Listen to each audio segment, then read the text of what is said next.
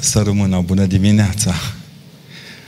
Uh, mulțumesc foarte mult pentru că Adrian a încercat săracul să-mi ridice mingea la fileu. Îi mulțumesc frumos. Am să încerc să scriu mai multe articole în chineză, în japoneză, să sporim aria. Vă mulțumesc foarte mult că ați acceptat invitația Sfântului Spiridon până la urmă, că e darul lui pentru oraș. Știu că sunteți la capătul unui maraton de bucurii zilele acestea. Uh, le mulțumesc autorilor nu doar morali, Daniele și lui Cezar Popa pentru eforturile și lui Ștefan, pentru efortul lor de a munci în favoarea unui chip frumos al Bacăului și să știți când spun asta știu ce zic. În uh, peregrinările mele și peste hotare, i-am auzit pe oameni că știau despre lucrurile care se petrec aici și m-am bucurat foarte, foarte tare. Așa cum că atunci când am fost la poduri la conferință, în aula magna a primăriei de acolo, știu că ne-au privit de foarte de departe oamenii, de peste țări și mări, pentru că există între oamenii care ne privesc o, o bucurie de a nu uita de casă și uite, îndrăzniți când vorbim despre niște magi pelerini, să începem vorbind despre pelerinii noștri și să le mulțumim. Nu doar pentru că muncesc, ci și pentru că ne-au învățat că votul este electronic când lupți pentru el. În seara aceasta am primit temă pentru acasă, o poveste despre magii care se întâlnesc cu Mântuitorul Hristos. Pentru a începe povestea lor, aș vrea să vă citesc Evanghelia pe care mâine o veți auzi în biserică, în speranța că ne vom și trezi de dimineață, că asta e doar o nădejde, știți, când ne punem în pat, zicem, au nu va fi patul acesta groapă și zicem rugăciunea de seară. Povestea e o poveste interesantă pentru că seamănă de fapt cu ceea ce face Universul uh, Sănătății, ceea ce face omul bun când își cheamă oamenii la masă. Mântuitorul Hristos se afla într-o poveste cu colegii lui de generație și ascultându noi și ne devenim colegi de generație cu Mântuitorul Hristos. Și Evanghelia ne spune că la un moment dat, la capitolul 14 din Luca, după ce vindecă un bolnav de hidropică, se încă n-avea o farmacie la îndemână, acum se vindecă pe medicamente, nu mai e nevoie chiar să-L băgăm în priză pe Dumnezeu la toate bolile. Vindecând un bolnav de hidropică, oamenii s-au strâns în jurul lui și despre ce să vorbească, cred că îi trecea un pic foamea. Uh, probabil că erau spre prânz și li s-a adus aminte de mâncare. Domnul Hristos le vorbește despre smerenie, le vorbește multe lucruri, dar la un moment dat Evanghelia ne spune așa. Zisa acelui care îl chemase, că îl chemase cineva la masă. Când faci prânz sau cină, nu chema pe prietenii tăi, nici pe frații tăi, nici pe rudele tale, nici pe vecinii bogați, ca nu cumva să te cheme și ei la rândul lor pe tine și să-ți fie răsplată. Adică, îndrăznesc eu în paranteză pătrată, grijă la parastase, da? Sarmalele nu se pasează prin Xerox de la un neam la altul. Ci când faci un ospăț, cheamă pe săraci, pe nuputincioși, pe șchiopi și pe orbi. Și fericit vei fi că nu poți să-ți răsplătească, că ți se va răsplăti la învierea dreptilor cum ar zice în studiourile de televiziune, bă, cam slabe speranțe economice până la învierea dreptilor. Ce facem? Ce reinvestim? Pentru că lumea crede că tot ceea ce petrecem acum trebuie să primească răsplată acum. Și atunci unul din mulțime, atât de mult îmi place reacția, aș îndrăzni să spun un tip deștept din mulțime, spune Fericit este cel care va prânzi în împărăția lui Dumnezeu. Ce avea omul ăla în cap? De vreme ce și-a exprimat conștiința aceasta a fericirii, ați remarcat că în ultima perioadă unii ne-au propus să fim normali, alții fericiți, alții lângă fiecare dintre noi că ți era frică să intri în baie să nu fie acolo personajul. Fiecare ne-a propus câte un model, dar niciunul nu ne-a spus că e fericit să prânzești cu Hristos în împărăția lui Dumnezeu. Iar Domnul, ca să întărească povestea ce le-o spusese înainte, povestește despre trei prieteni care sunt chemați de un alt prieten la masă să mănânce și să bea. La o cină. Domnul Hristos știa că la o cină oamenii nu stau să citească psaltirea și să mâncă, beau și pleacă acasă, cam așa. Ei bine, unul dintre cei invitați la cină își cere scuze că nu poate merge pentru că și-a luat țarină, nu țarină, da? Țarină. Și în momentul când și-a luat pământ, zice, trebuie să mă duc să-l văd, de parcă nu-l văzuse până atunci. E greu credibil că cineva își cumpără pământ pe neve, așa, pe nevăzute. Mai avem noi studenți în teologie care zic că ei pleacă în parohia cu tare și întrebă, dar tu ai fost să o vezi? Nu, dar eu mă jerfesc primele trei luni, că după aia e greu. Unul și-a țarină. Al doilea își cumpără cinci perechi de boi. Când le-am auzit pe Doamne cântând să ne dea Dumnezeu uh, boi în bătătură câtă frunză în livadă, m-am gândit, lasă-i unde sunt. Lasă-i că ne-au înnebunit. Am făcut bătături de la atâția boi în ultima vreme. Lasă-i. Iar cel de-a treilea, nici una, nici două, și-a luat nevastă și nu poate să mai meargă la cină. Evanghelia aceasta ne arată că poți să găsești argumente să nu fii cu prietenii tăi oricând.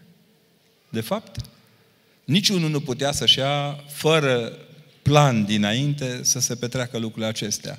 Când robul spune, veniți că sunt gata toate, se presupune că există, bă, ați venit la mine în data de la o cine, cum să nu suntem prieteni, cum să nu? Și apoi ce prieteni, prieteni sunt ăștia care nu-și cheamă prietenul să bea o, un pahar de vin atunci când își cumpără pământ? Sau când își cumpără cinci perechi de boi, adică zece boi. Mult, foarte mult. Sau la nuntă. Ce prietenie e asta? Ai putea să te întrebi liniștit, nu mă mai întreb că m-a lămurit. Acum, dacă ai prieten, nu te cheamă decât la muncă. Ei bine, ce spune Mântuitorul se leagă de cei trei maci care vin de la răsărit. Puteau și ea să zică, ne scuzați, cu steaua se ocupă Becali, ă, se ocupă altcineva, nu ne ocupăm noi. Ce ne chinuiți pe noi să mergem după stea? Chemarea a fost făcută sunt convins de asta tuturor oamenilor de știință din vremea aceea. Dar ca și în vremea de acum, oamenii de știință se ocupă de lucruri extraordinar de importante științific. Vântul de pe soare, distanța între pământ și o gaură neagră care nu poate fi măsurată, au cheltuieli majore. Vrem spitale, nu catedrale, dar cheltuim pentru rachete, pentru uh, zboruri interplanetare când chioră emațe la trei sferturi din populația lumii. Observați, suntem în plin, în plin, în plin efort al magilor. Cei trei magi, prin asta sunt frumoși. Sunt hotărâți. Ei își încep drumul undeva când ne începem noi postul. Dacă vreți, fiecare duminică din postul Crăciunului înseamnă, de fapt, câte o duminică în care adăstăm cu magii să mai învățăm câte ceva pe cale. E un efort pe care îl faci când te apropii de Dumnezeu. E un mod fragil și subtil de a spune că îl iubești. Că contează mult modul în care te apropii de El, trăiești cu El, te bucuri cu El, te hrănești din El. Când stăpânul de, din duminica aceasta se enervează pe colegi, cheamă orbi, șchiopii, exact pe care îi enumerase Mântuitorul Hristos câteva versete mai sus, și bagă la cină și tot mai este loc. Trei oameni aveau pregătită mâncare și băutură cât toți săracii, neputincioșii, orbi șchiopii unei cetăți. Ce îi definește ca invitați ai mesei nu este faptul că sunt orbi, șchiopi, neputincioși, ci că stăpânul îi ia de pe ulițele sale. Erau ai lui. Erau ai lui. Erau orbii lui, șchiopii lui, neputincioșii lui, răniții lui. Cu alte cuvinte, Domnul Hristos ne învață că dacă suntem ai Lui, răspunde de noi. La noi nu și nu. Suntem neputincioși, dar pe alte ulițe. Suntem chiori ca noaptea dar pe alte ulițe, nu pe ulițele lui. Cei trei magi refuză să fie ca noi. Cei trei magi sunt ca ei. Din toată întâlnirea aceasta dintre Mântuitorul Hristos și magi, De unde s-a născut idioata expresie magia Crăciunului? Nu. Crăciunul nu are nici o magie. Magia e la baba cu verde, mâncați așa. La Hristos nu e cu magie. La Hristos e cu minune, e cu har, e cu dar, e cu bucurie. Magia e la vânzarea de papuci, de ciorapi, de cârnați, de acolo e. Dar la modul în care Hristos vine în mijlocul nostru, nu e vorba de magie, ci de adevăr, de revelație, de cunoaștere sau, cum spun părinții bisericii, de teofanie, de arătare a lui Dumnezeu. Pentru că în vechime, praznicul Crăciunului cu praznicul Bobotezei încăpeau într-o singură sărbătoare, care se chema sărbătoarea Teofaniei, vederii arătării lui Dumnezeu. Până azi așa, că acum din 26-27 până în 1 ianuarie o șmecherim noi cumva, trei zile ne odihnim și o luăm de la capăt la începutul anului și în celelalte zile, trăind ca o singură sărbătoare toate sărbătorile care ne sunt puse la îndemână. Semn că nu ne-am pierdut cu totul luciditatea. Ei bine, ce chip arată Hristos prin magi către noi? E interesant că îi vin de departe. Unul aducând aur, altul smirnă, altul tămâie, lucruri care par inutile azi. Azi le luăm de la colț, nu? Te duci și zici, bună ziua, nu chiar din farmacie, de acolo puteți lua smirnă și aloe, că se vinde acum. Avem aloe în toate. Și în hârtie igienică, și în pix, și în apă, și în țavă, și în taxiu. Dacă vreți taxiu cu aloe, sunați la un taxiu cu aloe. Semn că exagerăm undeva. Cum nu bași tămâia chiar în toate. Erau câte unul și au părinte, m-am tratat cu tămâie de stomac. Aha. La sfârșit de tot. Că una e tămâia despre care vorbește Scriptura și alta tămâia care luăm noi cu miros de păstârnac, cu miros, avem tămâi cu mirosuri deosebite. Pentru că ne-am învățat să le facem pe toate după chipul nostru, fițoase. Când de fapt tămâia reală era o rășină strașnică care mirosea de te trăznea ca să arunce toate mirosurile care te trăsneau. În plină faza asta a fost tămâia. Un igienizant al mirosului. Închipuiți-vă, pe vre... noi ne plângem acum că avem 80 sau 60% din wc în fundul curții. Dacă când mirosea curtea precum wc din fundul curții, vă dați seama cum trăznea acolo. Noi tot mergem că tămâia este darul smereniei, fără îndoială că da, dar Sfântul Vasile cel Mare e mai prasnic, mai, mai practic. De fapt, el spune că tămâia aceasta este dată ca să schimbe mirosul lumii în care se naște Dumnezeu. Să transforme mirosul de crimă, de ucidere, de răutate. Magii au încercat să, o, să cosmetizeze un pic peștera. Să zică lui Hristos, ai venit într-o lume care nu, nu e chiar așa rea cum crezi tu. Smirna la fel, Celelalte toate daruri pe care le aduc magii, pe care le știm enumerate în Evanghelie, nu ne aduc aminte de un alt dar. De darul râvnei magilor pentru a ajunge la Hristos. Inteligenți și răbdători. Simpatici până la urmă. De să cauți un bebeluș după astea, GPS, primul GPS din lume este o lor. Acum luați stânga, acum luați dreapta, virați brusc la dreapta la domnul Irod. Iar Irod, nărodul, a dat să le schimbe GPS-ul și nu i-a ieșit. Cum se poate naște ceva bun în Betleem? Că nu era o cetate mare. Nu era o cetate mare, dar avea o rădăcină adâncă. Azi am aflat și eu că sunt copaci mari cu rădăcini slabe și copaci mici cu rădăcini zdravene. Betlemul era un copac mic cu rădăcină zdravănă. Pentru că rădăcina lui mergea până în David, mergea până în casa regală care a făcut legătura între pământ și cer. Și primul verset al poemelor de pocăință a lui David, pe care azi noi le citim ca fiind psaltirea, începe cu fericit bărbatul. Altă fericire despre care nu s-a auzit prea des, care pe scaunul trădătorilor n-a șezut, leu, acum toți vor scaunul trădătorilor, dar nu știu cum să ne zică.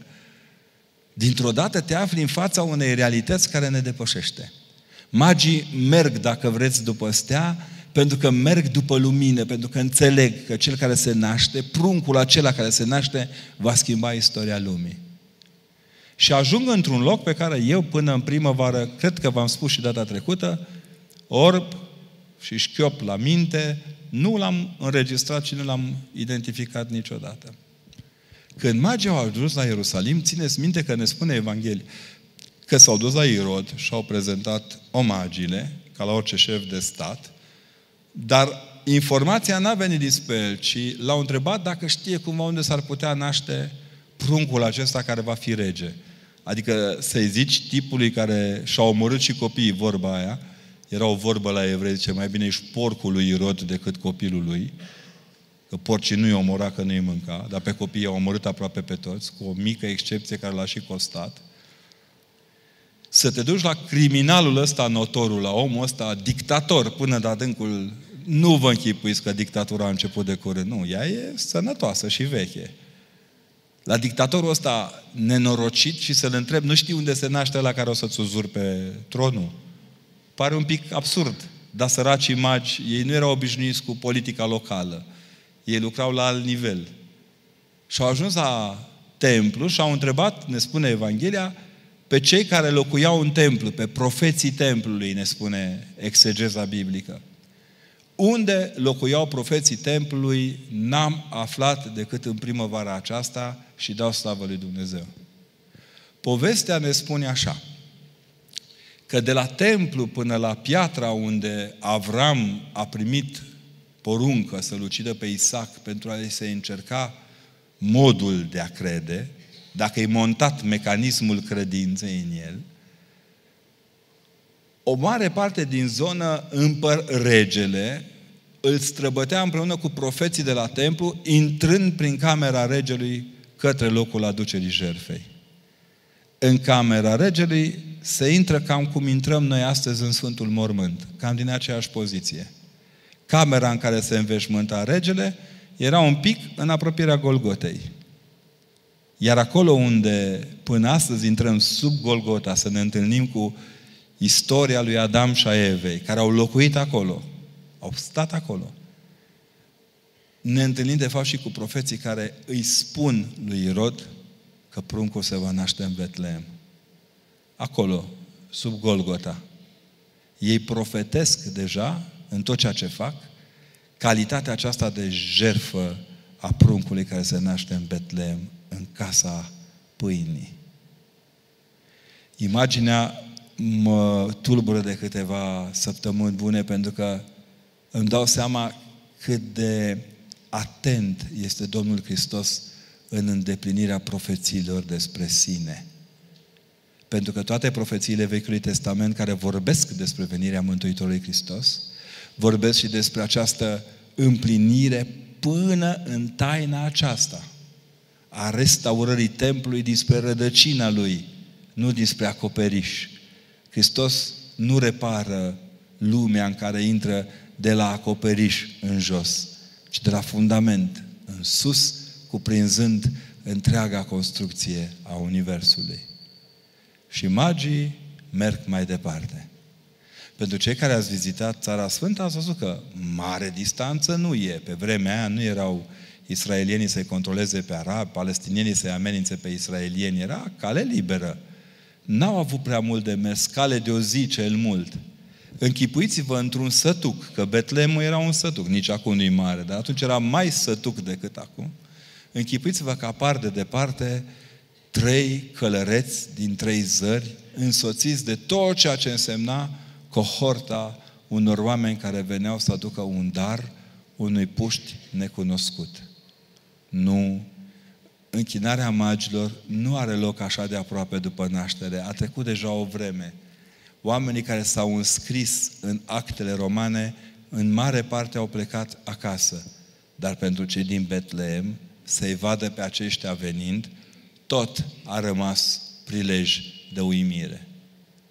Și într-o încăpere cât un colac de al nostru de pomenit morții și vii, într-un miez de munte, venind de departe, de foarte departe, trei magi se închină dinaintea unui puști, aducându-i aur, smirnă și tămâie, daruri care nu-l fac mai bogat, ci doar îi profetesc ceea ce avea de îndeplinit prin aur, spune Sfântul Ioan Gură de Aur, arătând regalitatea lui, prin smirnă învățătura lui și prin tămâie arătând profetismul lui, misiunea lui profetică în lumea pe care o străbatem. Ceilalți din jur nu bag mâna în foc că au priceput, dar Maica Domnului a priceput. De fapt, darurile îi sunt înmânate Maicii Domnului sau lui Iosif, cel care este chemat să fie martor acestei întâlniri între Dumnezeu și oamenii care țin cont de chemarea lor. În Iesle, în, în peșteră, în momentul acela, erau cei mai importanți oameni care și-au înțeles misiunea. Pe de o parte, Maica Domnului și dreptul Iosif, cei trei magi care au, la primul apel au percutat și îndrăznesc să spun ca de obicei la geam câțiva dintre păstori. Mi-e greu să cred că au plecat păstorii de la geam după ce s-a născut Hristos. Mi-e greu să cred că uriașii ăia liniștiți au plecat acasă ca și cum nu s-ar fi întâmplat nimic. Ci cred că din tâi, prima comunitate a lui Hristos a păstrat păstorii, care reprezintă pământul,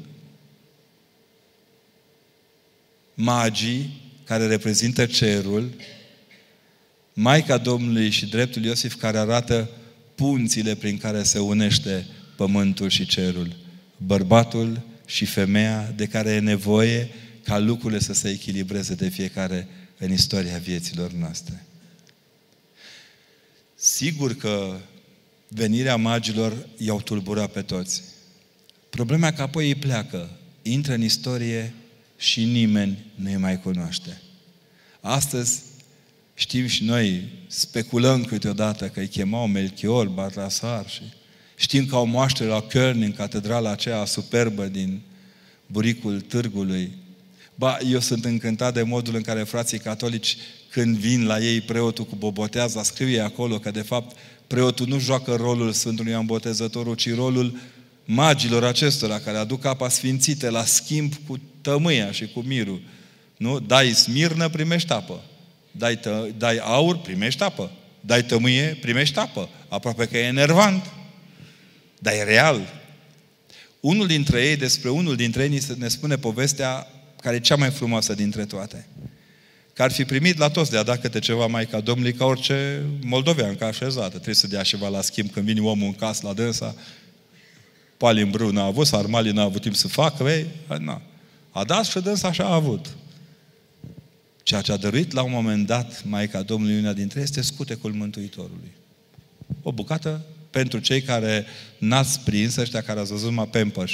Scutecul era segmentul de pânză pe care mamele noastre exersau să ne facă mari. Creșteau și ele odată cu noi. Vă dați seama, între două smiorcăituri și două diarii, ce viziune asupra lumii puteau să aibă bietele mame și continuau. Acum apăsăm butonul, nu luăm pampers scoatem pampers chemăm tata dacă se poate, o să facem un manual de pampers pentru bărbați, de cum montează ei pampers și un manual de pampers tot pentru bărbați. Și la un moment dat, în, în darul acesta, care părea o nimica toată, dar magul știa în mintea lui, văzuse toată, toată frumusețea copilului aceluia, înțelesese de plin cui s-a dus să aducă aurul cetății, că și despre acesta e vorba. Când s-a întors în cetate, cetatea în care el locuia era la pământ. O boală izbucnise între oameni, ba chiar și pe copii îi, îi, îi atacase, îi rănise. O boală mai cruntă decât toate bolile. Și pentru că el plecase cu tot aurul cetății ca să-i se închine pruncule acelea care numai mintea lui îl văzuse și numai lui descoperise Dumnezeu că trebuie să-i ducă un dar, oamenii l-au întrebat, băi omule, tu te-ai dus cu banii noștri, ți-am plătit drumul ăla, cu ce ai venit tu de acolo? Că uite, între timp, în lipsă de bani n-am putut chema medici. Pe vremea aceea nu erau uh, uh, vouchere pentru farmacie. N-am putut plăti medici, n-am putut chema pe nimeni să ne ajute pentru a putea să-l vindecă, vindecăm copiii. Gândește-te ce ai făcut, ai expus la moarte tot orașul, uite-te, uite cum arătăm, erau toți cu bube pe ei. Ăsta, săracul, ce bine, da, uite, ce ne-a adus de acolo? Ai adus copilul? Nu. Păi și ce ne-a adus? Ăsta a scos scutecul. Vă dați seama, reacție pe oameni. Să dai tot aurul unei cetăți pe un scutec, să dai tot aurul unei cetăți pe un scutec, a, când au văzut ei nervoși, au luat scutecul și în fața focului pe care l-a prinseseră ca să poată discuta cu renumitul lor călător, au luat scutecul și l-au aruncat în foc. Da, dar magul știa de unde primise scutecul și luând apă, a stropit cu apă peste foc, să stingă focul. Și picăturile de apă au început să sară pe copii. Păc, păc, păc, câte o picătură, nu? Dai aur și primești apă, câte o picătură din apă a căzut pe fiecare copil. Și pe care cădea îl vindeca. Atunci au înțeles oamenii ce a înțeles magul mai întâi.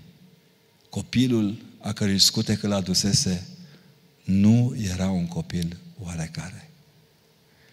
Astăzi îi cere lui Hristos autostrăzi, spitale, îi cerem uh, clădiri, cămine de bătrâni, cămine de copii, uh, o armată puternică, președinți limpezi la minte, parlamentari duhovnicești, asta e imposibil, dar nu mai merge, și dă în toate părțile. Da? Îi cerem de toate.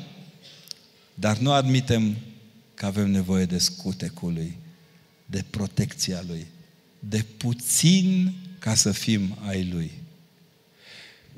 Taina aceasta a magului ce se întoarce acasă și nimeni nu vede de unde vine și nimeni nu înțelege de unde vine, să știți că e taina creștinismului. Creștinismul nu este un vin spumant. Prosecco, subliniez pentru un prieten din sală. În mod cert, creștinismul e un presepio, nu un prosecco, da?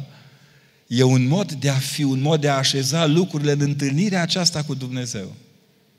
E interesantă o altă poveste despre un alt mag care a întârziat la întâlnirea cu Hristos. Ăla era al patrulea mag. Știți că este o legendă întreagă despre al patrulea mag care aleargă, fuge.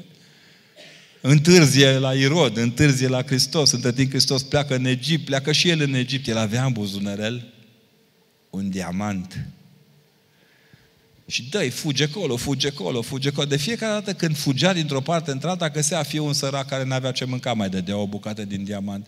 Fie mergea în partea cealaltă, mai dă. De fiecare dată dăgdea câte ceva din diamantul ăla până când în sfârșit l-a prins din urmă pe Hristos.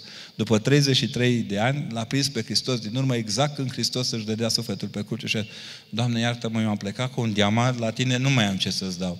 La care Domnul i-a zis, îți mulțumesc tuturor celor care le-ai dat câte un pic din diamantul pe care trebuia să mi-l dai mie, mie mi l-ai dat. E un diamant întreg în vistieria mea.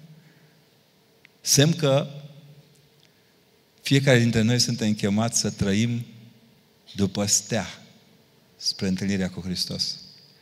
Să ridicăm fruntea sus pentru a putea să vedem în ce direcție ne duce prezența luminii în viețile noastre și în eschatologiile noastre, în mântuirea noastră, nevoia noastră de mântuire.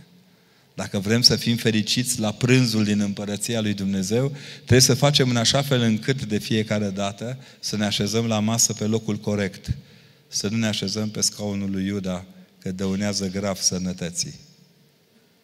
Să învățăm că nici aurul, nici argintul, nici diamantul, nici unul din darurile aduse la închinare către Hristos n-au valoare decât dacă sunt închinate lui Hristos. Unde e aurul, tămâia și smirna pe care cei trei mași le-au închinat? Unii spun că se păstrează niște cutii speciale, da, de obicei nu, au ăștia ce au cu Biblioteca Vaticanului. Acolo se ascund toate în Biblioteca Vaticanului, în subsol, în catacombe. na, na. Aurul, argintul și smirna, aurul, smirna și tămâia Mântuitorului sunt în mâinile voastre. Tot ce dați celui de lângă voi face parte din exercițiul acesta al milosteniei de dragul lui Hristos. Indiferent, îndrăznesc să vă spun, cui dați. De fiecare dată m-au uimit magii aceștia și dintr-un alt punct de vedere. Dacă vreunul dintre evangeliști ar fi fost angajat pe la vreo televiziune de asta de scandal, breaking news-ul suna cam așa.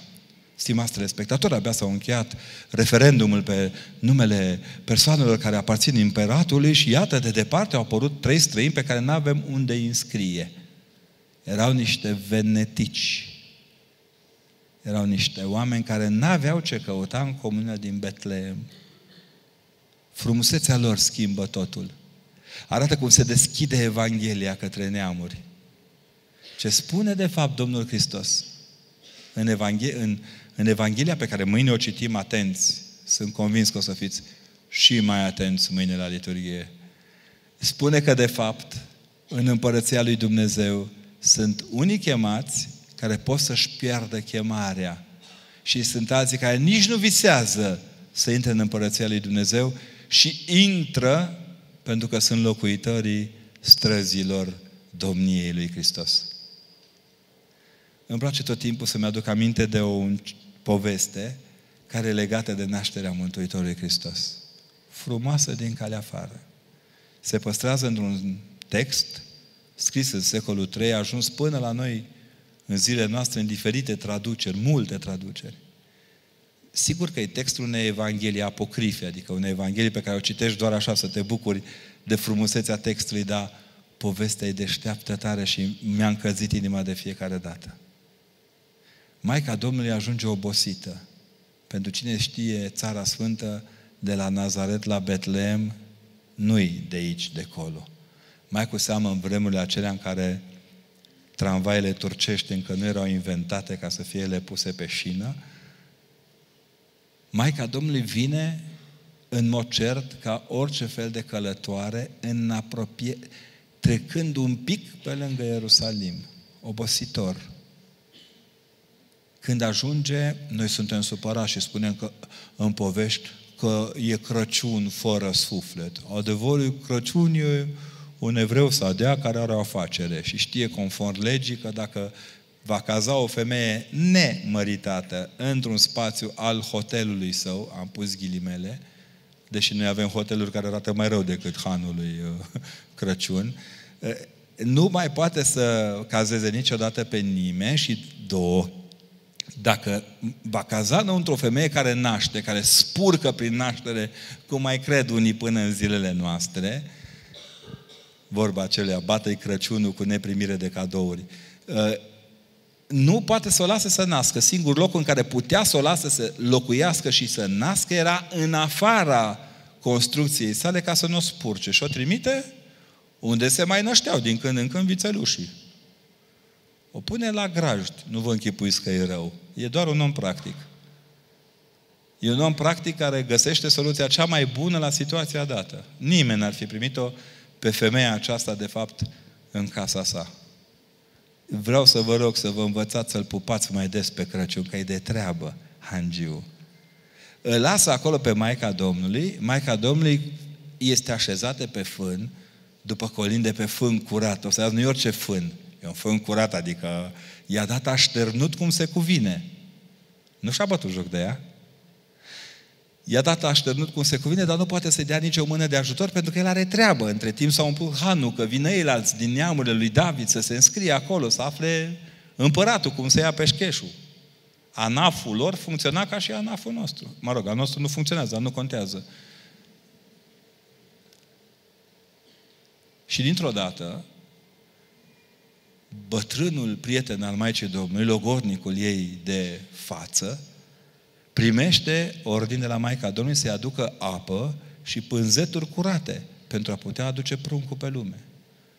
Și bietul Iosif, disperat, pleacă. Undeva în vale până astăzi se păstrează un râu din care Sfântul Iosif aleargă să se întâlnească cu apa ca să-și protejeze copilul pentru a se putea bucura de nașterea lui mai primise un ordin care se rezolvă aproape de la Dumnezeu, pentru că primise ordinul și să găsească neapărat o moașă pentru Maica Domnului. Nu putea fi decât din neamul lui David.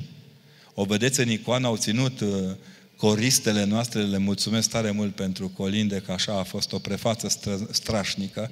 Ați văzut că au ținut în brațe o icoană a nașterii Mântuitorului. Uneori, în colțul din stânga jos, apare un potir, ca un potir, o cristelniță de îmbăiere a unui copil. Era un fel de uh, văniță de tablă, dacă vreți, pentru copil. Ea există, se păstrează în muzeele din Țara Sfântă. Chiar exista pe vremea Mântuitorului. Întotdeauna avea picior apa de lustru a copilului, prin care se spăla imediat după naștere, întotdeauna avea picior. Copilul nu avea voie să atingă pământul. Noi de ne ținem copiii în brațe, nu pentru că plâng, ci pentru că pământul, scaramușul, să nu-i transmită răutățile lui, știți? Și atunci, în icoana aceea o vedeți pe Ioana, e strașnică și e femeie de treabă, se vede clar, are și batic, e atentă la cum îl scaldă pe Hristos, e atentă la toate. Asta mi-a plăcut întotdeauna când nașele sunt atente la bebeluș, nu la bunicile bebelușului.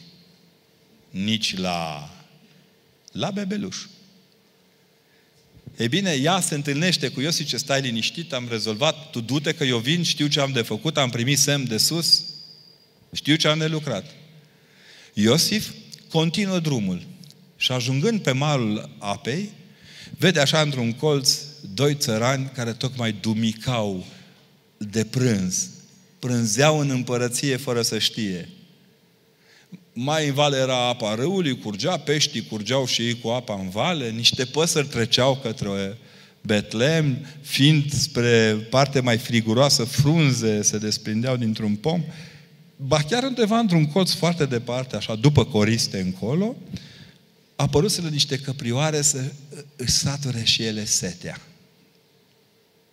E spre seară în poveste. Și la un moment dat, toate acestea s-au oprit. Păsările n-au mai zburat, peștii în apă n-au mai curs cu apa, apa n-a mai curs. Țăranii s-au oprit cu dumicatul în dreptul gurii și nimic zicând, au făcut doar ochii mari că nu înțelegeau ce se întâmplă. Ba chiar că prioarele erau cu boticul spre apă și nu le-au atins. Dar asta a durat o clipă numai și apoi toate au reînceput să curgă. Dacă am fi fost acolo, am fi auzit în spate, sus, în peștera aceea, cum deja un copil își striga venirea pe lume. Iosif n-a avut timp să mediteze.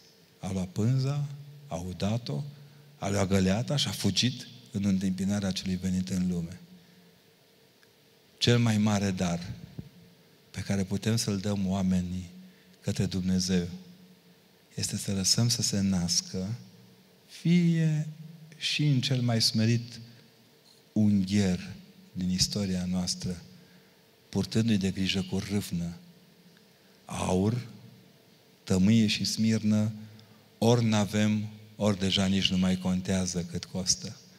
Important e de fiecare dată să-i dăm lui Hristos darurile vieții noastre, iar cel din tâi e râvna pentru El, dragostea pentru El. Și atunci, ce spune personajul din Evanghelie se potrivește de plin. Fericit este cel care va prânzi în împărăția lui Dumnezeu. Vă mulțumesc!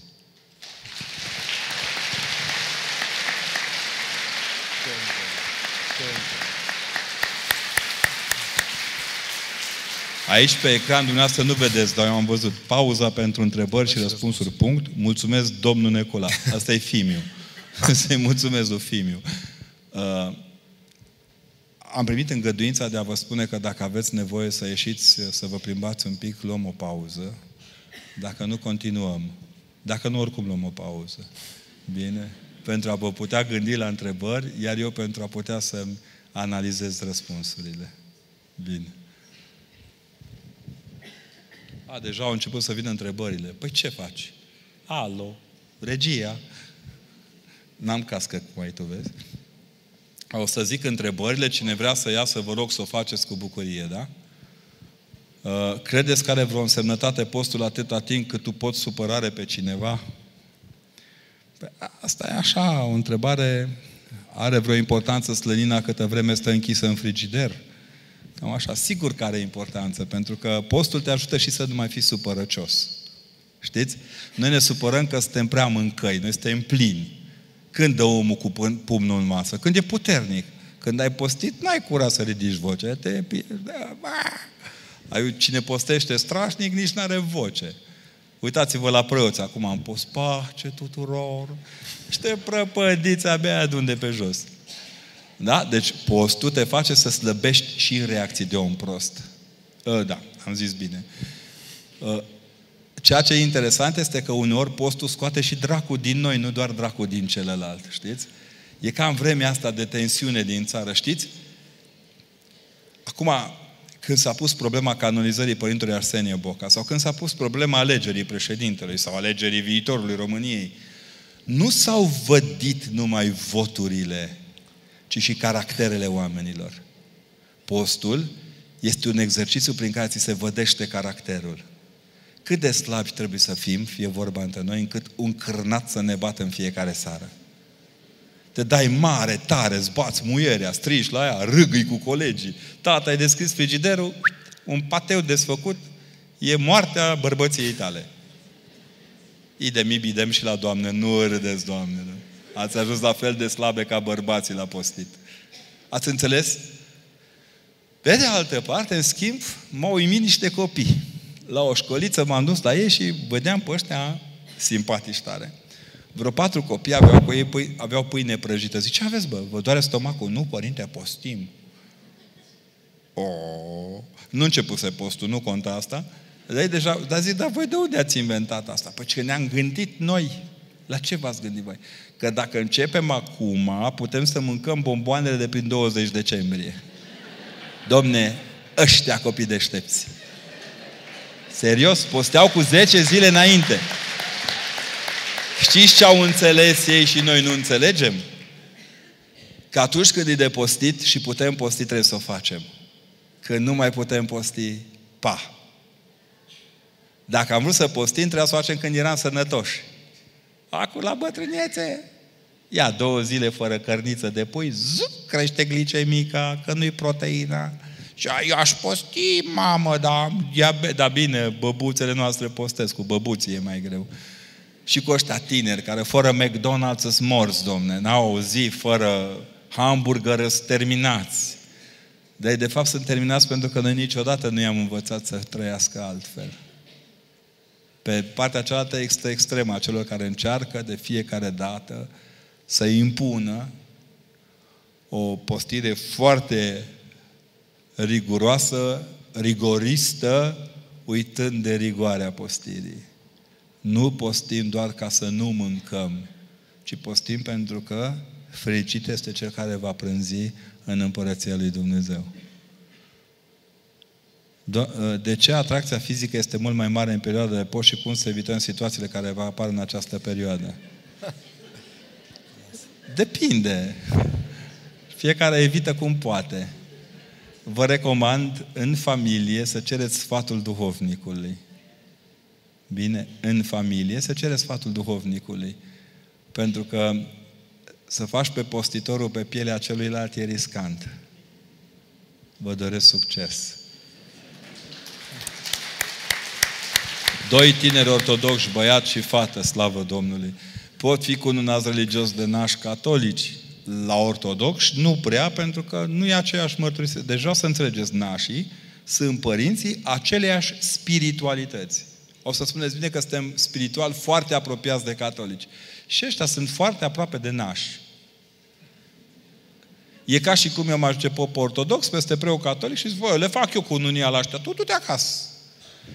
Trebuie păstrată un pic de rigoare, pentru că iubirea față de prietenii catolici se manifestă prin respectul față de religia lor, dar nu prin amestecarea lucrurilor. Poți să ai prieteni foarte buni catolici.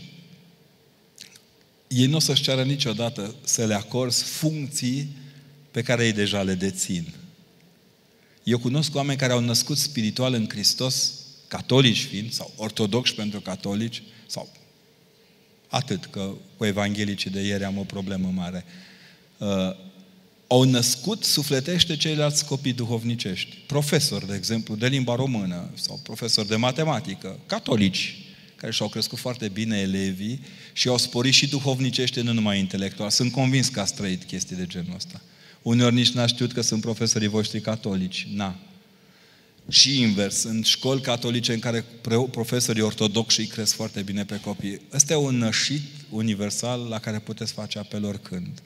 Acela trebuie sprijinit, iar celălalt trebuie adecvat la lungimea de undă a credinței fiecăruia. Ce sfat aveți pentru tinerii din Bacău care aleg să facă voluntariat? Faceți, ce să vă... Avem un sfat aici să căutăm în documentele noastre. Ce sfat să-ți dea Dumnezeu unuia care vrei să faci bine? Fă bine! O să vedeți voi.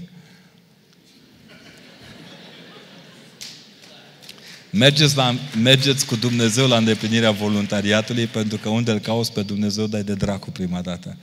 Câte o direcție de asta care controlează dacă e bine cum e făcut voluntariatul conform legii, dacă pe mine mă distrează de mor când văd cum încearcă câte unii aplicarea legii pe vocația noastră. Nu care avea o vină. Sunt alții mult mai vinovați decât ei, ei care le dau legile necesare pentru a controla lucrurile, dar ele sunt date pentru cei care au făcut din voluntariat o vacă de mulți. Nu toate ONG-urile din România sunt chiar așa de smerite și duhovnicești cum par la televizor. Keep calm. Deci căutați ONG-ul care nu face mai multă formare și seminarii decât mai mult ajutor pentru oameni. Că noi avem ONG-uri care se ocupă numai cu spălarea banilor. Facă-te un, câte un seminar internațional, adică aduc doi de, de Pivalea Prutului și cu doi de la, de la Ghiula și au făcut un festie, o conferință internațională de pregătire a voluntarilor și costă pâinea de pe masă cât costă fabrica de pâine. Avem și derbedei de ăștia, dar ăștia nu sunt tonul voluntariatului.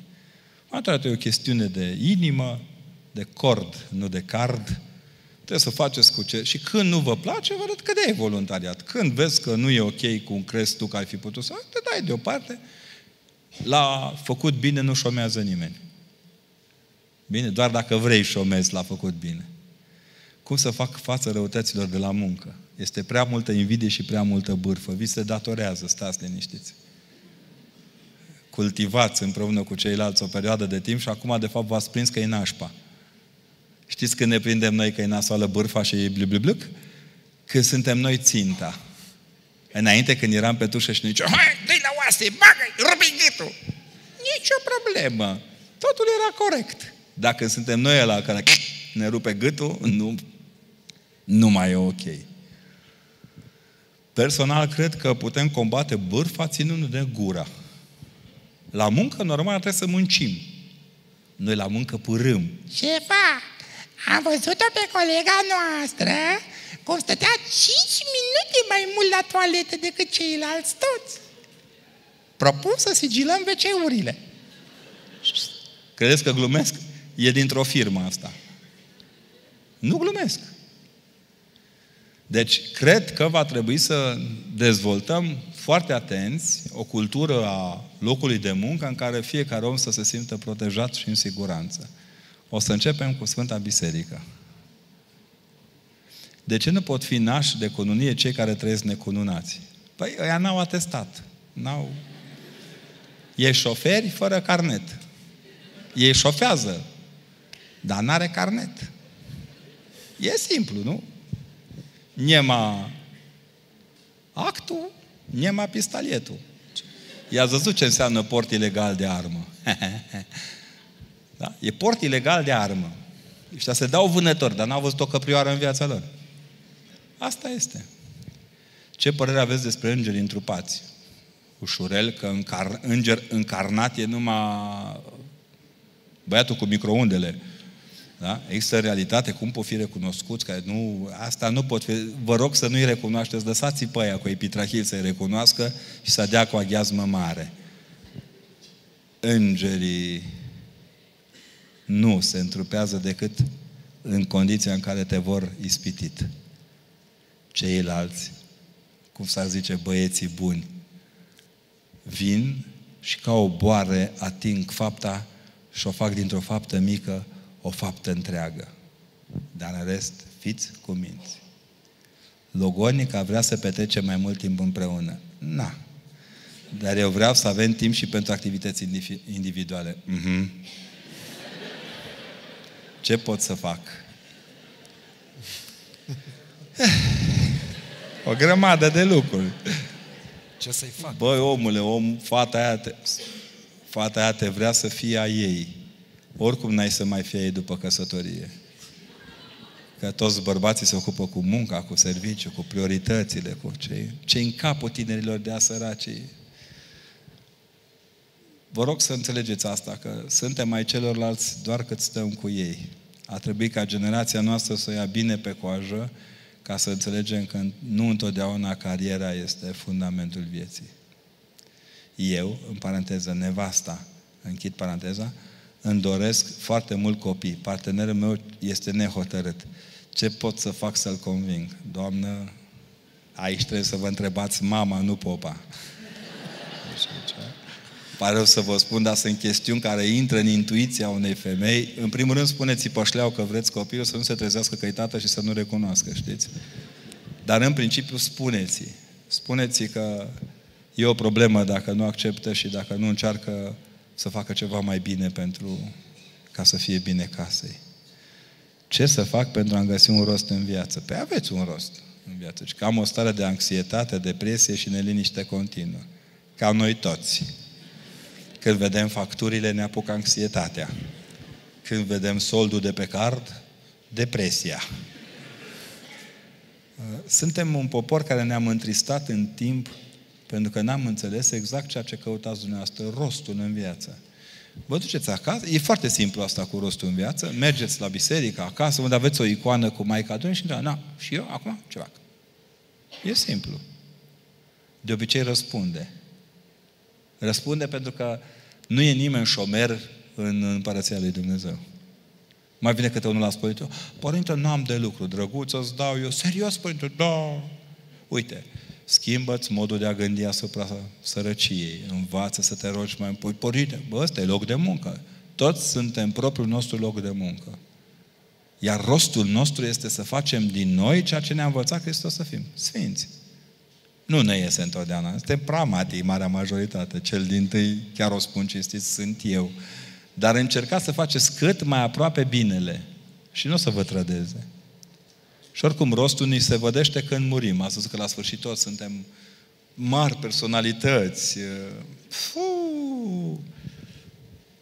Asta ca să evite lumea să ne spună și când suntem morți că nu dau doi bani pe noi. Bucurați-vă cu ce ați primit de la Hristos dăruiți cu două mâini și îmbrățișați orice rană care se deschide și deja rostul este înaintea noastră. Cum să iubim pe oameni așa cum sunt ei, fără să le căutăm defectele? E greu. Uneori e imposibil. Uneori un distonocalm. Alte ori, știu eu, pastile și pastiluțe ca să-i putem iubi pe ceilalți. Eu mă întreb altceva. Cum Dumnezeu putem să ne urâm atât de mulți? Atât de mult. Ce a, ce a determinat în noi să fim atât de urători?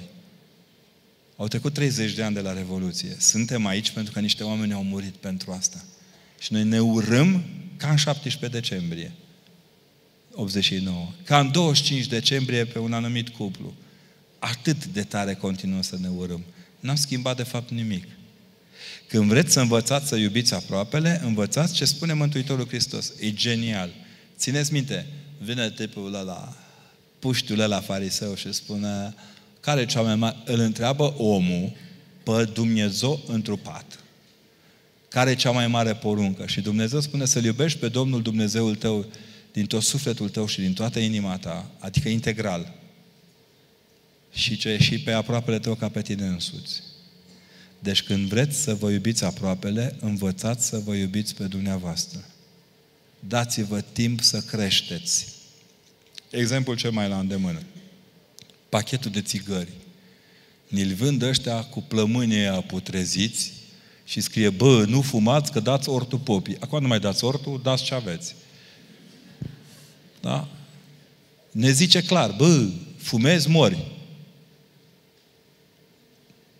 În exces dăunează grav sănătății ca să nu spună că pleci cu vreo 2-3 ani mai repede decât puteai. Și noi continuăm.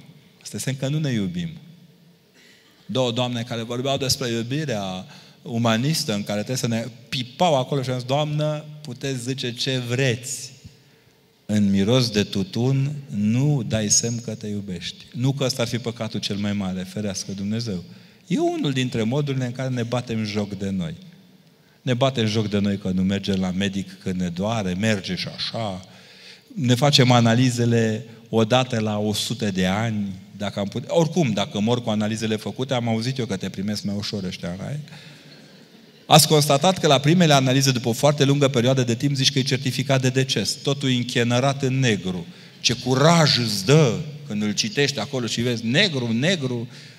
Oricum nu-i bine. Ați zis că unele sunt prea jos, unele sunt prea sus. Că n-ai cum nimeri, cum au zis să ia în laborator, că așa trebuie să fie. Omul de laborator atâta colesterolul exact acolo. Dacă e, ai de mine ce grav e. Trebuie să învățați lucrurile astea. Ca te iubi pe tine înseamnă în primul rând, a te respecta. A te respecta înseamnă a vorbi corect, a te îmbrăca corect, a face baie la timp, a te spăla pe dinți, a nu spurca aerul din jur cu niște cuvinte ginecologice. Înseamnă, de fapt, a, a comunica celorlalți că îți pasă de atitudinea ta. Știți că sunt unii oameni care vor să impună prin lege. De mâine dăm o lege și cu tare... Asta e ca meciul cu poliția locală și poliția națională. Ce să ce să-ți spună niște oameni pe care îi vezi că ștârie gecile alea pe ei de zici că au scăpat de nu știu unde, nemâncați, uh, flămânzi, foarte flămânzi unii dintre ei. Pentru a putea impune, eu mi-aduc aminte și sunt convins că există încă ofițeri care știu de ce își pun cravata la gât. Și știu că umerii cu gradele reprezintă responsabilitate, nu șpagă, nu hoție, nu tragerea de sfori.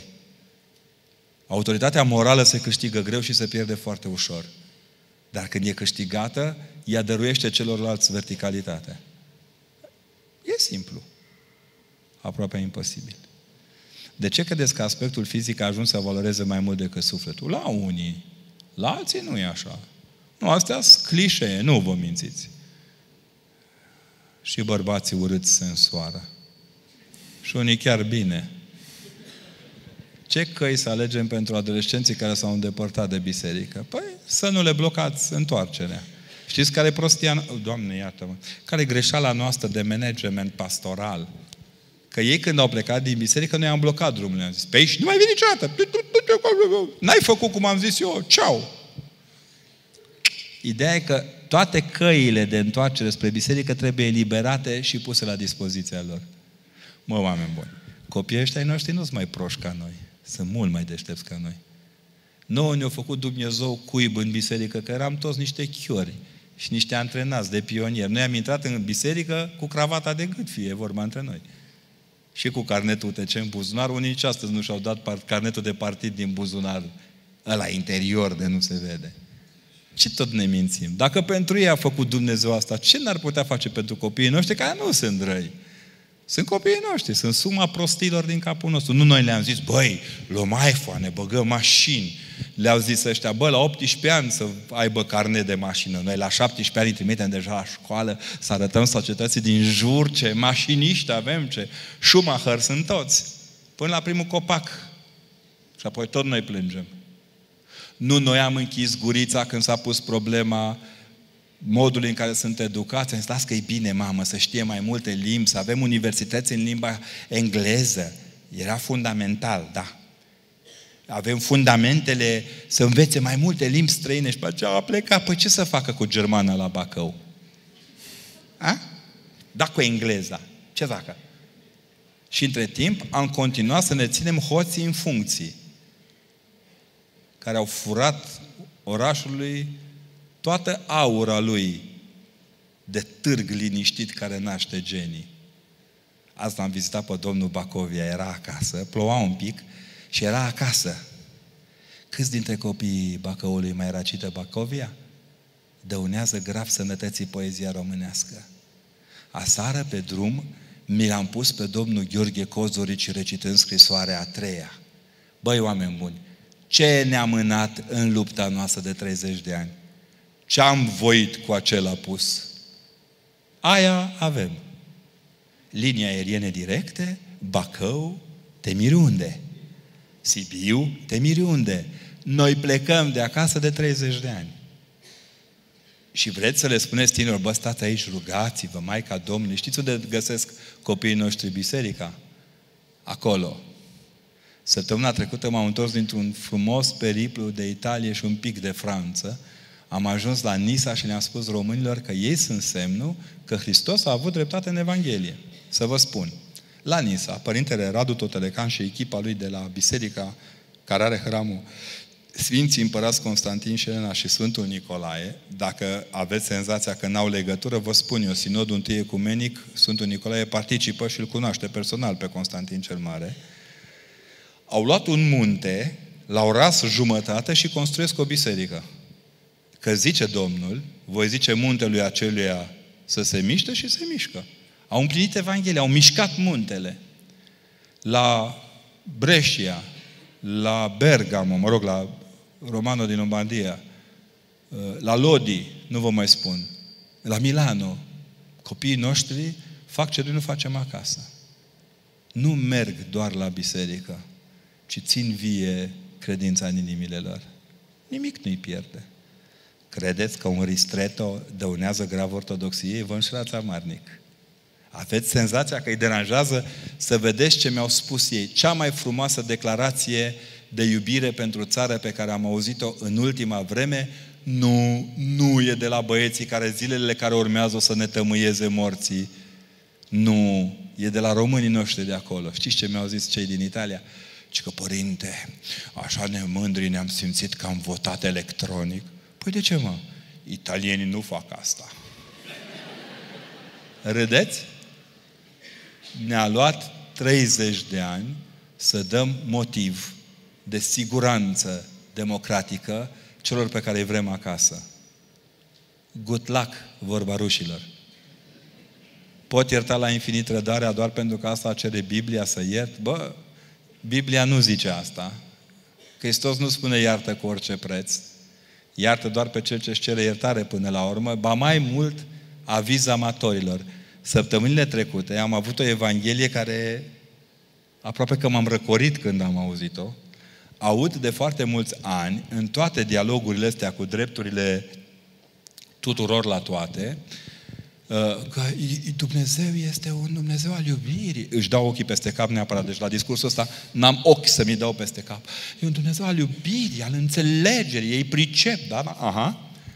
Aduceți-vă aminte de Evanghelia de acum două sau trei săptămâni, când apare nenea ala care zice Bea suflete, veselește-te, că ce-ai făcut tu acum, mamă, cum o să mânci, o să bei. Să-i dai de pileală la suflete, chiar nebunie. Și aude, nebune, în seara asta se va lua sufletul de la tine. Dumnezeu uneori mai zice, bă, alo, băi nebune, scoală-te, băi, ficior. Ești cu capul. Asta spune din când în când, nu tot timpul, dar din când în când ne atrage atenția că nu e doar iubire, ci și înțelepciune dinamică în favoarea adevărului, iar adevărul e că suntem tâmpiți câteodată. Uneori o razna. Chiar credem că suntem pe postul lui și o rezolvăm noi ca noi. Aha. Exact. Un tânăr ortodox s-a îndrăgostit de fată evanghelistă. Ferească Dumnezeu! neaflând de la început religia ei. Extraordinar! Ce sfat le dați? Plimbați-vă mai mult prin oraș. Noi nu ne plimbăm de mână prin biserici. Slavă Domnului. Mă rog, unii se plimbă. Ne plimbăm pe mână prin oraș. Creșteți-vă iubirea și apoi va veni și soluția. Dacă ești într-o relație și nu ești împlinit sufletește, ce trebuie să fac? Bilet de voie de la Dumnezeu să vă întoarceți de unde ați plecat. Cereți lui Dumnezeu reconfigurare. Reconfigurare. E greu, dar nu e imposibil. E ceea ce ni se întâmplă în viață de fiecare dată. V-am mai spus-o și acum două dări și data trecută, că după o anumită vârstă și după un anumit timp de căsnicie nu mai contează să spui te iubesc cât te iert. Apăsați butonul cu te iert. Uh, m-am gândit mult dacă am dreptate, că eu mai zic prostii așa și nu le gândesc, că mie așa, răstală rău de tot.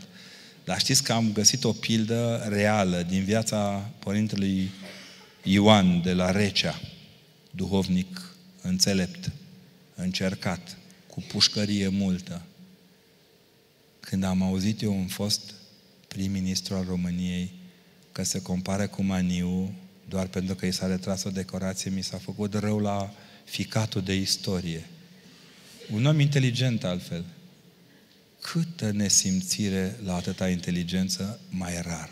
Am închis paranteza. Părintele Ioan, la un moment dat, este adus de unde făcea pușcărie de la Iud, la Fortul 13, ca să mai fie odată anchetat pe o altă speță. Și nu era adus ca acum sub camere de luat vederi, în mașini încălzite, protejat de câte 3-4 care îi mai zic și hai șeful că se poate, ne pare rău că ne-ai părăsit, te întorci tu înapoi, las că îi punem noi. Nu. Ajuns acolo, este anchetat, bătut, chinuit. Și la un moment dat este scos în curtea interioară pentru a putea fi dus din nou de la Fortul 13, de la Jilava, înapoi la Gherla. Îi se pune în față, sau la Iud, ca să fiu mai corect, îi se pune în față un teanc mare, o stivă de cătușe. În ciuda experienței sale istorice în pușcărie, a timpului petrecut acolo, părintele care era un om absolut admirabil, a făcut greșeala să aleagă niște cătușe cu lanțul mai mic, mai subțire, fiind convins că sunt mai ușor de purtat la lungul drum care l-aștepta. Atât tot că le erau niște cătușe americane. Pe vremea aia rușii ne legau cu cătușe americane, acum americanii cu... Da. Și când te ridicai din ele, la primul șoc se strângeau cătușele, se scurta lanțul și se făceau mici. Și din cauza asta te cocoșai și cădeai sau... Gardianul atât a așteptat. Cum îl vedea un pic dezechilibrat, îi mai băga și el una, că întotdeauna se întâmplă așa cu gardienii cu exces de zel. Când te văd că te miști, îți dau și eu una să intri în noroi și cred că-s Dumnezei. Părintele cade odată, cade de două ori, cade de trei ori, noroi, în frig, în ploaie. Ceilalți deținuți, care deja știau că se pot depune plângere împotriva ăstora și să li se spună uneori că au greșit, că au făcut cu tare sau cu tare chestie, se puteau revolta deja într-un fel sau altul, mustăciosul din vremea aceea murise, dintr-o dată așteptau să vadă o reacție a părintele și părintele se ridică de jos, își ia poziția cea mai fermă pe care putea să stea în starea aceea cocoșată, se întoarce către gardian și zice, iar eu, nevrădnicul preot și duhovnic, cu puterea ce mi este dată, te iert și te dezleg de toate păcatele tale. Toți au amunțit și dracul ăla de gardian a înțepenit și el. Să știți și vă zic cu mâna pe toate inimile pe care le am. Când puterea politică puterea civică urăște biserica și o scuipă și o înjosește. Pentru această putere o prigonește. Pentru puterea bisericii de a ierta. Pentru capacitatea asta care se naște din biserică și se poate întoarce prin oameni înapoi în biserică. De fapt, se oftică. În timp ce ei sunt depozite de ură, de venin, de cariere, biserica este un simplu depozit de iertare. De ce ne invidiază? pentru că i-au văzut că iertarea construiește în timp ce ura dărâmă. A, așa e în toate. Dacă ești într-o așa, cununia religioasă poate fi făcută și acasă? Depinde cât o aveți de mare casă, da? E același lucru ca la biserică. Păi, pe vremea în care noi eram copii mici, se făceau cununii și acasă. Acum e bine să mergeți la biserică nu vă deonează varicelor, stați liniștiți.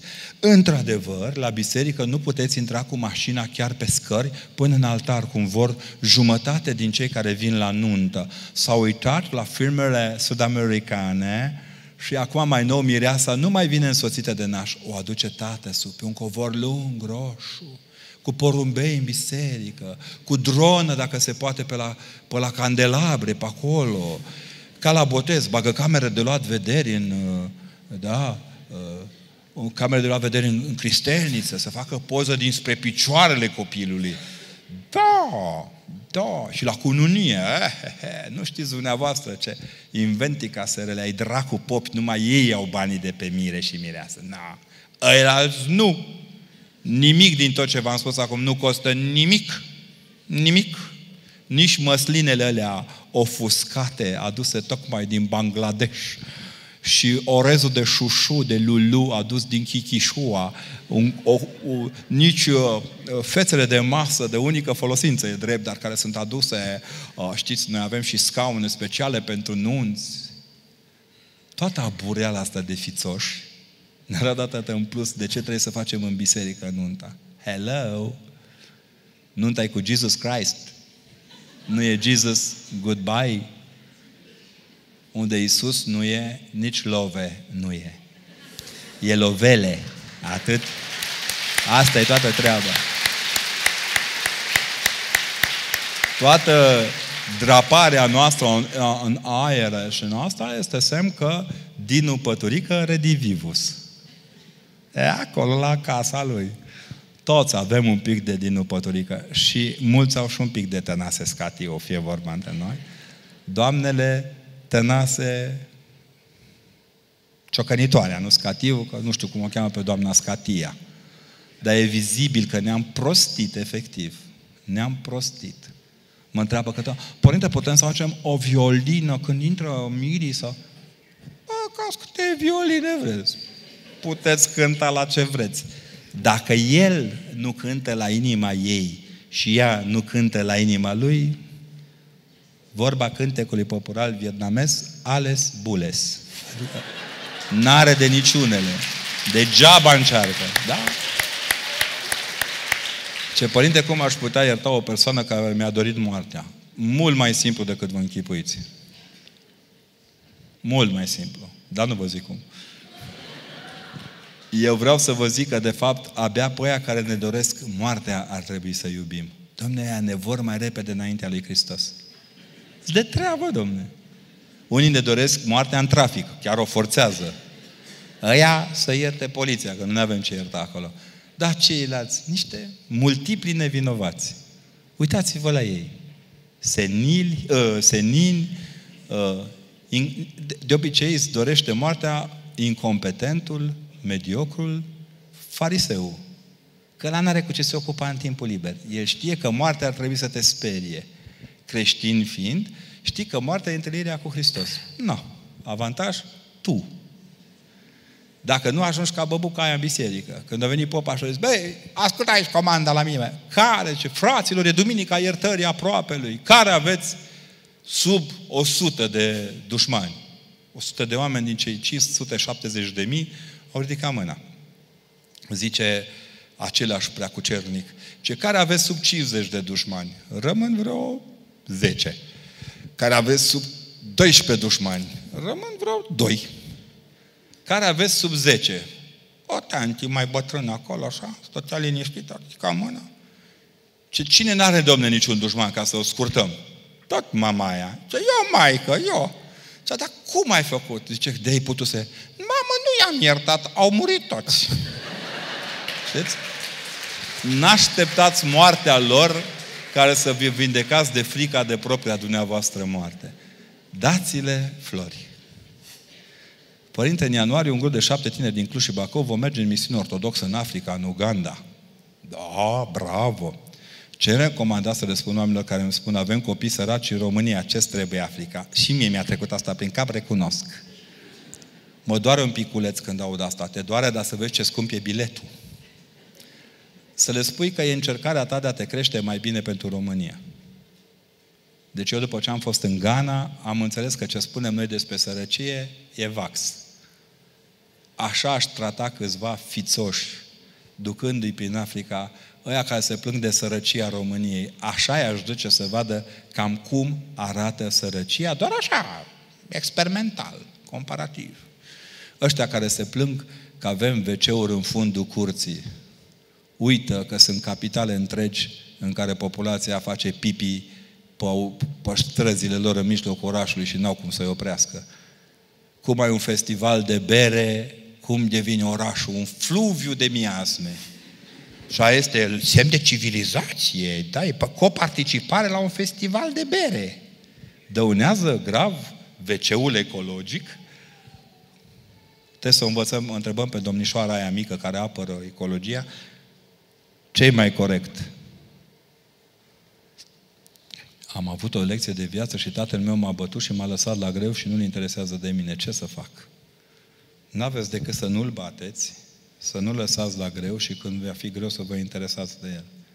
Singurul mod de a te răzbuna creștinește pe unul care nu te iubește este să-l iubești în continuare. E simplu. Lucrez într-un colectiv în care umilirea unora e satisfacția majorității. Doamnă, bine ați venit în lume. Și au antrenament în acest comportament. Sunt convins. Când am găsit tăria să le spun că nu e bine, m-au luat în râs și de atunci sunt motiv de batjocură. Continuați. Face bine la sănătate. Să știți că eu am constatat că ăștia care urăsc mor, mor mai repede decât aia care iubesc. Aia care iubesc nu mor niciodată. Urătorii, când li s-a gătit, gătat obiectul muncii, sunt fiii ploii. N-aș vrea să vă dau câteva exemple din presa românească. Cum a dispărut persoana de urât, cum nu mai au nici măcar o jumătate de coloană de adevăr. Din ură nu se poate construi un imperiu luminos. Fiți bucuros, luați-o pe coajă. Eu vă zic asta și mie mi-e greu. Am și eu câțiva colegi de-ai mei, mari făcători de stihuri, care mă înconjură cu toată dragostea lor. Mi-e greu. Dar am învățat să mă rog uh, mai mult decât să înjur. Am trecut deja la 10% înjurat, 90% rugat. Înainte era o aleacă invers. Vă doresc succes. E un exercițiu de durată în care să faceți față și când nu vă mai place, schimbați locul de muncă. O să vedeți că sunt și locuri mai nasoale decât alea în care ați lucrat. Îmi doresc să mă apropiu tot mai mult de Dumnezeu. Simt că soțului meu nu-i place, că merg prea des la biserică. Ce să fac? Doamnă, vă rog frumos să vă iubiți soțul. Se cunună robul lui Dumnezeu X cu roaba lui Dumnezeu Y nu ca să se piardă sensul iubirilor. Dacă faceți din biserică un spațiu al idolatriei, ați nenorocit iubirea dintre dumneavoastră și soțul dumneavoastră. Fiți la fel de împăcăcioasă și cu minte ca în prima zi după nuntă. De fapt, în biserică, pentru a putea să înțelegeți ce vreau să vă zic, a trebuit să ne reactivăm nunțile, nu însoțirile. Orice om dispus și bucuros, dacă soțul vă vede că vă duceți la biserică aguridă și veniți borș cu aguridă de acolo, ce să înțeleagă bietul om? Că mergeți la un depozit de acreală. Dacă mergeți aguridă și veniți strugure copt, bucuros, înmiresmat, omul se va bucura. Nu dați vina pe mersul la biserică că ați uitat să vă uitați la bărbat. Biserica nu se așează între soți, ci protejează pe amândoi să nu cadă. Atât.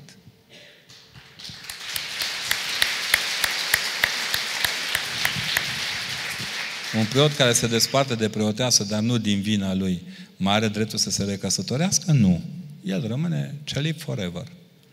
Are o formă de celibat mai dificil de purtat, dar eu cred că se poate. Sunt cazuri în care s-a dovedit că se poate. Iar asta cu vina, când nu-i vina, e vinul. Este greșit ca o văduvă să poarte verighetă în continuare? Nu. Pentru că ea este în continuare căsătorită cu soțul ascuns o vreme sub pământ. Și e și un mijloc de apărare. Altfel ar fi țintă vie pentru toți troglodiții și curvălăii din jur. Cu verigheta le aduce aminte că e muiere adevărată și dacă mișcă în front, le sparge nasul. Punct. Ea trebuie să înceapă să se apere. E ca la femeia divorțată. De ce le întreb pe femeile cu care lucrez? Uite, să stabilim și un lucru. L-am auzit pe un mare apărător al scoaterii religiei din școală că Necula nu-i vrednic de respect, că s-a opus acțiunilor de salvare a femeilor, a violentării femeilor. Pentru că m-am opus documentului de la Istanbul, unde ne-au strecurat bărbații femei între femeile violentate. Asta este furt în acte publice. Da, sărim peste asta. În experiența multiplă pe care am inclusiv fiind duhovnicul unor femei din casă de protecție pentru femei violentate, spre deosebire de unii care scriu despre ele și dau, fac seminarii despre ele, eu cam suflec mânecile că asta e treaba popii, știți? Stând de vorbă cu ele, multe mi-au spus că le-a fost frică să divorțeze pentru că deveneau țintă clare pentru alții. Așa este. Suntem o societate de, ne, de nesimțiți. Cum a divorțat o femeie, începem și, ah, știm noi, ah, zici că suntem toți ministrul rusu. Aia, nu, toate, toți sunt curve că au plecat de acasă, cam așa. Trebuie să fim atenți, adică vizibil oamenii au nevoie mai mare de dragostea noastră, mai mare de ajutorul nostru. Faceți asta. Când vedeți un om la ananghie, băi, chiar săriți să-l ajutați. Chiar încercați. E valabil și în cazul bărbaților aflați în deposedare de iubire, dacă vreți. Am auzit la prostii în ultima vreme și la clișee de mi s-a luat. Ieșiți din clișee. Oamenii trebuie ajutați. Și de ar fi să vă bage cuțitul în inimă, continuați să-i ajutați. E dreptul lor să vă ucidă, cum e dreptul dumneavoastră de a, fi lăs- de a vă lăsa uciși. Din dragoste pentru cel care dă nemurire celor uciși. E un martiraj să stai lângă oamenii ăștia. Am mai auzit o foarte mare politiciană, cum ne spunea în perioada de anul trecut, noiembrie trecut, cum ne spunea că biserica e împotriva familiei monoparentale. Păi e bune, nu avem pe iconostas o femeie cu un copil în brațe? Ce prostii vorbim? Și culmea că au prins. Ați, chiar unii dintre creștinii noștri au mușcat la momeală. Semn că prostia nu doare, dar îi manifestă. Să, așa, poți să mai ai încredere în părintele tău duhovnic dacă după ultima spovadă când îi povestești pendelete că soțul te înșală și cu cine te trezești că peste o lună același preot este prezent în lista de prieteni pe Facebook a acelei femei dându-i like-uri?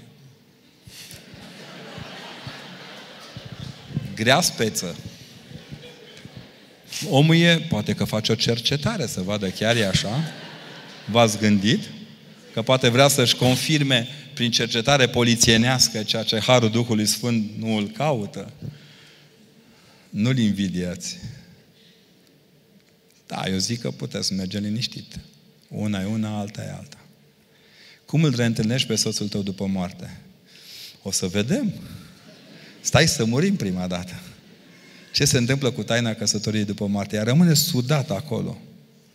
Sudată. Ea, căsătoria rămâne așa. Pe mine m-a impresionat foarte mult în urmă cu câțiva ani. Citeam în viața uneia dintre cei care aveau să ajungă sfinți în zona aceea Crimei. Nu zic nici Rusia, nici Ucraina, că nu mai știu unde e. Prin zona Crimei era un tip mai valoros așa, i-a murit soția și s-a îndrăgostit de fata de cas care avea niște cei trei copii pe care ei aveau. Fată jos, cu pălăria, fără îndoială, cu calitățile ei, remarcabilă. Și el foarte bucuros se pregătește de nuntă și în noaptea nunții apare nevastă sa aia de murise, îmbrăcată în rochie, și faci Pavlovici, Ivan Pavlovici și Vasienco. Ce vai de mine!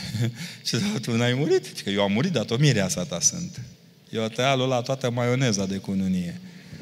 Uh, e cert că e una dintre marile provocări pe care ni le face Dumnezeu. E în mod cert. În mod cert. Suntem un pic de misionari și trădători toți. Avem o doză de astfel. Numai în fața provocării ca atare ne dăm seama dacă ne duce sau nu ne duce capul. Dar încercați de fiecare dată să vedeți dincolo de ziua de mâine. Văd un, bătrân, văd un bătrân sau un sărac și vreau să-i dau ceva, în același timp parcă mă oprește cineva. Ce înseamnă asta? Uh-huh. Dacă vedeți un bătrân și încă cineva, grijă la medic, nu știu ce pastiluțe mai sunt, dar erau unele mici și roșii când eram eu mai mic. Vitaminizați-vă în Hristos vederea. V-ați pierdut vederea duhovnicească. Când vezi un bătrân sărac, nu vezi un bătrân sărac, ci îl vezi pe Hristos sub chipul unui bătrân sărac. Orice ar zice celălalt, îl trimiteți la McDonald's. Cu ăstelalt vă comportați ca un bătrân sărac. Și eu mor de oftică. Și ați remarcat că dați din buzunar banul și când vă duce să vă luați pită, exact leul ăla vă lipsește. Vorba lui Florin Piersic, al dracu drac. Ce să facă și el? Nu? Ce să facă și el? Cert este că în jurul nostru s-au împuiat dracii. Vă dau un exemplu. Din ianuarie mi-am închis Facebook-ul și Messenger. Uite, e și un apel public. Tot umblă un derbedeu pe Facebook care cere bani în numele meu. Dați-mi pentru nepotul cu tare, pentru verișul. Poți să faci ce plângeri vei, n-ai cum să-i prinzi. Când l-ai declonat de ei, se clonează dincolo. Când îl execuți, ai se... Sunt convins că mulți dintre oameni au dat bani buni pe seama... Eu m-am gândit până la urmă, bă, până și hoțul e un sărac. până la urmă. Mai ales că ăsta tare mie că va intra în pușcărie curând, că prea le face. Adică înșelăciunea nu ce aduce bani cu care să supraviețuiești, ci bani care te sărăcesc, de fapt. Tu când dai, dai... Gândiți-vă că dați la, sănă, la sistemul de sănătate. Cu ce ăia mai bun decât ăștia la alții? De fiecare dată eu îmi pun problema asta, când încercați, în schimb, de fiecare... Nu mai, nu mai dați bani fără să gândiți. Gândiți când dați bani. Dumnezeu se bucură când gândim. Uh, ajutați oamenii care în mod real au nevoie de ajutor. Am spus-o eu prin, când a fost data trecută, dar vă repet, pentru mine n-a fost bucurie mai mare anul ăsta decât să văd funcționând Centrul pentru bolnavi de cancer de la Sibiu, sus inima, mai zice la centru. Și a venit una dintre doamnele care a intrat prima dată în casă, a făcut ochii de patru ori cât fața, cât Delia aia de la iComedy, de patru ori cât fața și a zis, nu pot să cred că în România se poate întâmpla asta. Venea de la cel mai performant aparat de radiologie, de radioterapie din țară. Sau, mă rog, cel mai productiv, dacă nu cel mai performant. Se întorcea într-o casă curată, avea la îndemână un pat, un filtru de cafea, mâncare la dispoziție, avea prieteni într-un grup de sprijin deja. A, până la urmă, a face bine nu înseamnă doar a da bani sau a da cuiva ceva, ci și a-l pune pe respectiv în valoare. Îi reda liniștea, siguranța că cineva este atent la el. Ce să faci când nu mai poți? Să poți, că n-ai ce face. Ce a nu mai pot?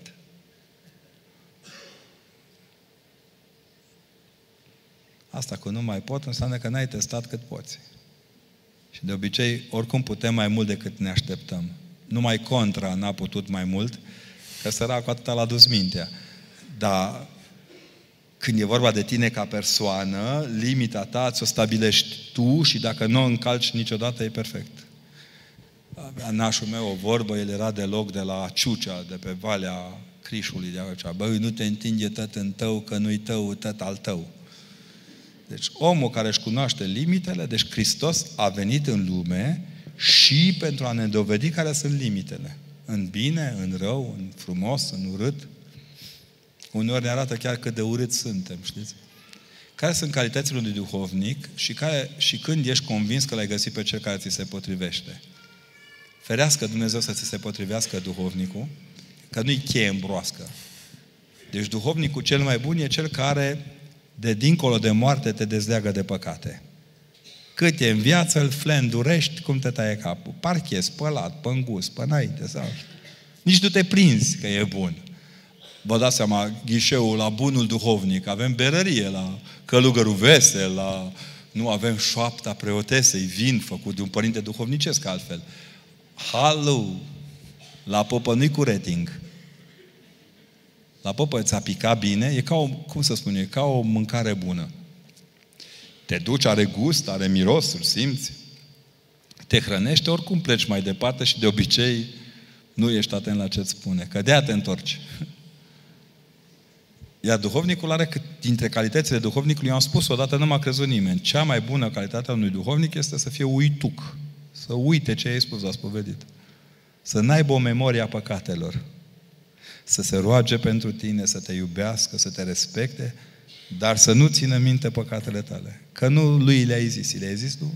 Iată, Fiule Hristos te-a nevăzut primind mărturisirea ta. Restul sunt povești. Duhovnic bun este duhovnicul care l ai. Ăla care nu l ai și la care visezi toate. Am, aș fi vrut să fiu un creștin ortodox foarte bun, dar n-am dat de duhovnicul care să îmi citească gândurile, să-mi spună ce se întâmplă mâine, poi mâine, să-mi facă un grafic pe unde să iau cu mașina. Că noi avem de țăcăniți de ăștia în ortodoxie, avem destui. Așteaptă de la duhovnic, zici că bietul duhovnic e un fel de roboțel cu programare. Părinte Duhovnic, vă rog să-mi spuneți în ce dată, ora, minutul, secunda, la care voi sughița în timpul mesei de la cununia viitoarei mele cu soacre. Cam așa. Deci o chestie in absurdum. Iar duhovnicul bun nu este atins de absurditate. Are o capacitate de a iubi nelimitat. îl bufnește râsul când ești prost. Și este speriat când devii responsabil. Știe ce urmează. Te învăluie în toată căldura lumii și ți aplică cu răceală iubirea lui. Știe când să tacă și când trebuie să taci. Și te ajută să taci când e nevoie să taci. Și nu-ți suflă niciodată în pânze. Duhovnicul nu e șeful galeriei. Hai mă, hai că poți, bagă acum, du-te, rupe-te în scheme, așa, bravo! Da, el face o galerie mai, mai smerită. Tace și se roagă. E suficient. Când vezi un copil cu, te, cu tetrapareză sau hidrocefalie, cum e porec să gândești? Acolo nu există Dumnezeu, să ceri iertarea de la Dumnezeu, că îl ții în viață și îl chinui, sau să crezi că Dumnezeu te va ajuta să le faci zilele mai bune. Să nu faci pe Dumnezeu oricum.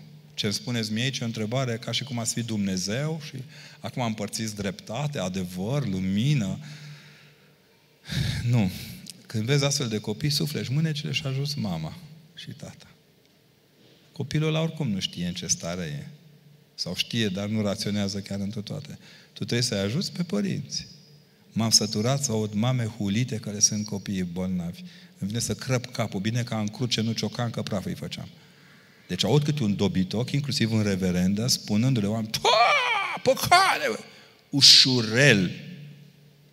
Nu de cearta și de flegma popilor au nevoie copiii care sunt în astfel de situații și mamele lor. Au nevoie de mai mult. Au nevoie de dragostea care poate să restarteze tot. Și trebuie să o facem cu curaj, cu mult curaj. Când e câte un copil cu autism, vine câte unul și vai de mine, de zici care râie, domne, auzi? La noi, în situația cu oamenii bolnavi de cancer, a venit un nene și ne-a spus, auziți, minte de om tâmpit. Doamne, nu, eu nu pot să stau în clădire cu canceroși, domne. Direcția de Sănătate Publică a venit să ne controleze, închipuiți-vă. La plângerea unui astfel de om, au venit să ne controleze, nu odată, nu de două ori, nu de trei. Dă m-am săturat eu de ei. Mi-e mie rușine de cum gândesc unii în literă fără duh. Până la urmă, un copil aflat în situații de risc, știu eu, bolnav de cancer, autist, cu hidrocefalie, cu ce vreți dumneavoastră, e un semn că ne încearcă Dumnezeu iubirea. Eu m-am ocupat o foarte lungă perioadă de copii cu hidrocefalie, al căror număr s-a redus foarte mult, mult mai mult decât altă dată în România. Prima mea misiune reală în care eu am simțit că spre a fost să botez 150 de copii bolnavi de hidrocefalie. 150, într-o duminică. Am ieșit de la liturghie și de la ora 12, nu, 12 jumate, până seara la 8 am botezat 150 de copii bolnavi de hidrocefalie care au avut 150 de nași, care au avut 150 de hăinuțe curate. Dar nu naș de ea, mă duc și dau banul și naș că n-am plătit acolo să cumpere cineva niște kilos. Nu, nene. Știți unde s-au văzut nașii ăia? La înmormântarea copiilor când au murit, n-am mai fost singur cum eram de obicei, doar eu și cântărețul. În drama înmormântării copiilor orora, pe lângă femeile alea admirabile de la Căminul de Copii, care acum între timp s-a desfințat, acum acolo este o secție a Direcției de Protecție a Copilului. Femeile alea veneau dimineața plângând la catedră, spunea, a murit cu tare, a murit cu tare. Unii nici nu aveau nume, erau niște cifre. Veneau niște cifre. Din momentul în care am schimbat cifrele în nume, ne-am schimbat și noi din uh, uh, comitet de partid și sindicat în biserică. Ca fi biserică înseamnă a da nume celor care cred în numele Lui Hristos. Și am plecat de acolo în astfel de situații. Cel mai târziu dintre ei, la o perioadă lungă de timp, la vreo 8 ani, nici nu credeam că trăiesc atâta copiii aia, a murit Daniel, pe care și acum îl pomenesc cu toată dragostea mea și care, în ciuda hidrocefaliei, știa când intră părintele în încăpere. Pentru el, eu eram bucuria lui. E cel mai bun prieten al meu. Și acum sunt convins că în rai Daniel mă pomenește. Am aflat săptămâna trecută de la un copil cu probleme foarte grave de sănătate. De ce copiii nu trebuie să fie triși când se sparg baloanele? Știi? De ce nu trebuie să fie? Spun eu acum.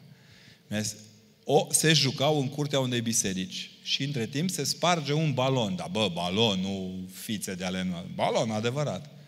Și zice, ăsta mic, ăleia. Ce, auzi, nu fi supărată că s-a spart. Că am auzit eu când am fost la spital, de la medicul care mă îngrijește, că toate baloanele care se sparg pe pământ se umflu un rai pentru un copil bolnav care a murit acolo. Na, tată, teologia balonului. N-ați visat așa ceva. Și atunci, cum să fie copiii ăștia alt semn decât că Dumnezeu ne încearcă mila și bunul simț? Mai cu seamă bunul simț. Dar noi ce facem? O vedem pe amărâtă cu copilul în brațe că stă la coadă să-și plătească neapărat, neapărat datoriile către primărie, da! Fundamental, un leu. Stai la coadă pentru un leu de câștigi o mie. O dăm încolo, că ne grăbim. Noi între timp avem alte probleme mult mai grave decât ea. Stă femeia la coadă în alimentară sau te mai în farmacie, nu, că acolo aici e mai distilat aerul. De asta ce e frumos ca într-o, e curat ca într-o farmacie. Eh? Dar stă în alt loc. Noi dăm în ea, tată, vine copilul la școală, dăm în el. Că suntem un popor de dătători în alții. Și atunci, toată drama de aici se naște. Nu. Nu sunt nici adeptul aducerii copilului cu orice preț în mijlocul colectivului școlar. Și asta este un exces. Adul, dar cu adjuvanții de legali, care, de, despre care scrie în lege. Cum vă explicați că aplicăm legea numai în favoarea sconșilor, nu și în favoarea oamenilor? V-am zis, nu, că vreau să-mi fac o asociație a dovlecilor, de protecție a dovlecilor. Dacă avem una pentru lilieci și una pentru râme, de ce n-am avea și una pentru dovleci, care suferă foarte mult de Halloween, că sunt torturați de toți. Eu vreau să li se respecte drepturile dovlecilor de a fi plăcintă, borș, vorba și ea. Adică nu îi bate în joc de dovleac. Dar nouă ni se întâmplă des în România asta. Copiii care real au nevoie de sprijin nu sunt ajutați și iertăm toți mediocri și toți papițăi. Nu testul PISA este interesant pentru poporul român și pentru școala românească, ci modul în care copilul acceptă slăbiciunea celuilalt copil. Pe când noi creștem niște răutăcioși, niște suficienți. Și de aici ni se trage. Internetul afectează negativ. Da. Uitați-vă cum mă citesc. Unde ești, mă? Ăsta, ăsta mic care pune întrebări e departe de aici depărtează o nouă generație de biserică. Nu internetul îi depărtează de biserică, stați liniștiți. Nu internetul dăunează grav informației, ci matracucile din biserică. Sunt cele, în primul rând, e greșeala bisericii că ținem în continuare niște preoți nemernici în văzul lumii zicând că sunt ai lui Hristos. Asta e prima greșeală pe care o avem. Că întreținem între noi colportorii de șpagă, nemernicii care nu știu sluji, Aia de habar n-au noua uh, Evanghelia. Aia care se propovăduiesc pe sine împotriva Evangheliei lui Hristos. Eu, ca om al bisericii, trebuie să rezolv în primul rând problema bisericii, nu problema din afara bisericii. Vreți preoți buni și biserică bună? Nașteți preoți buni. Să vă văd.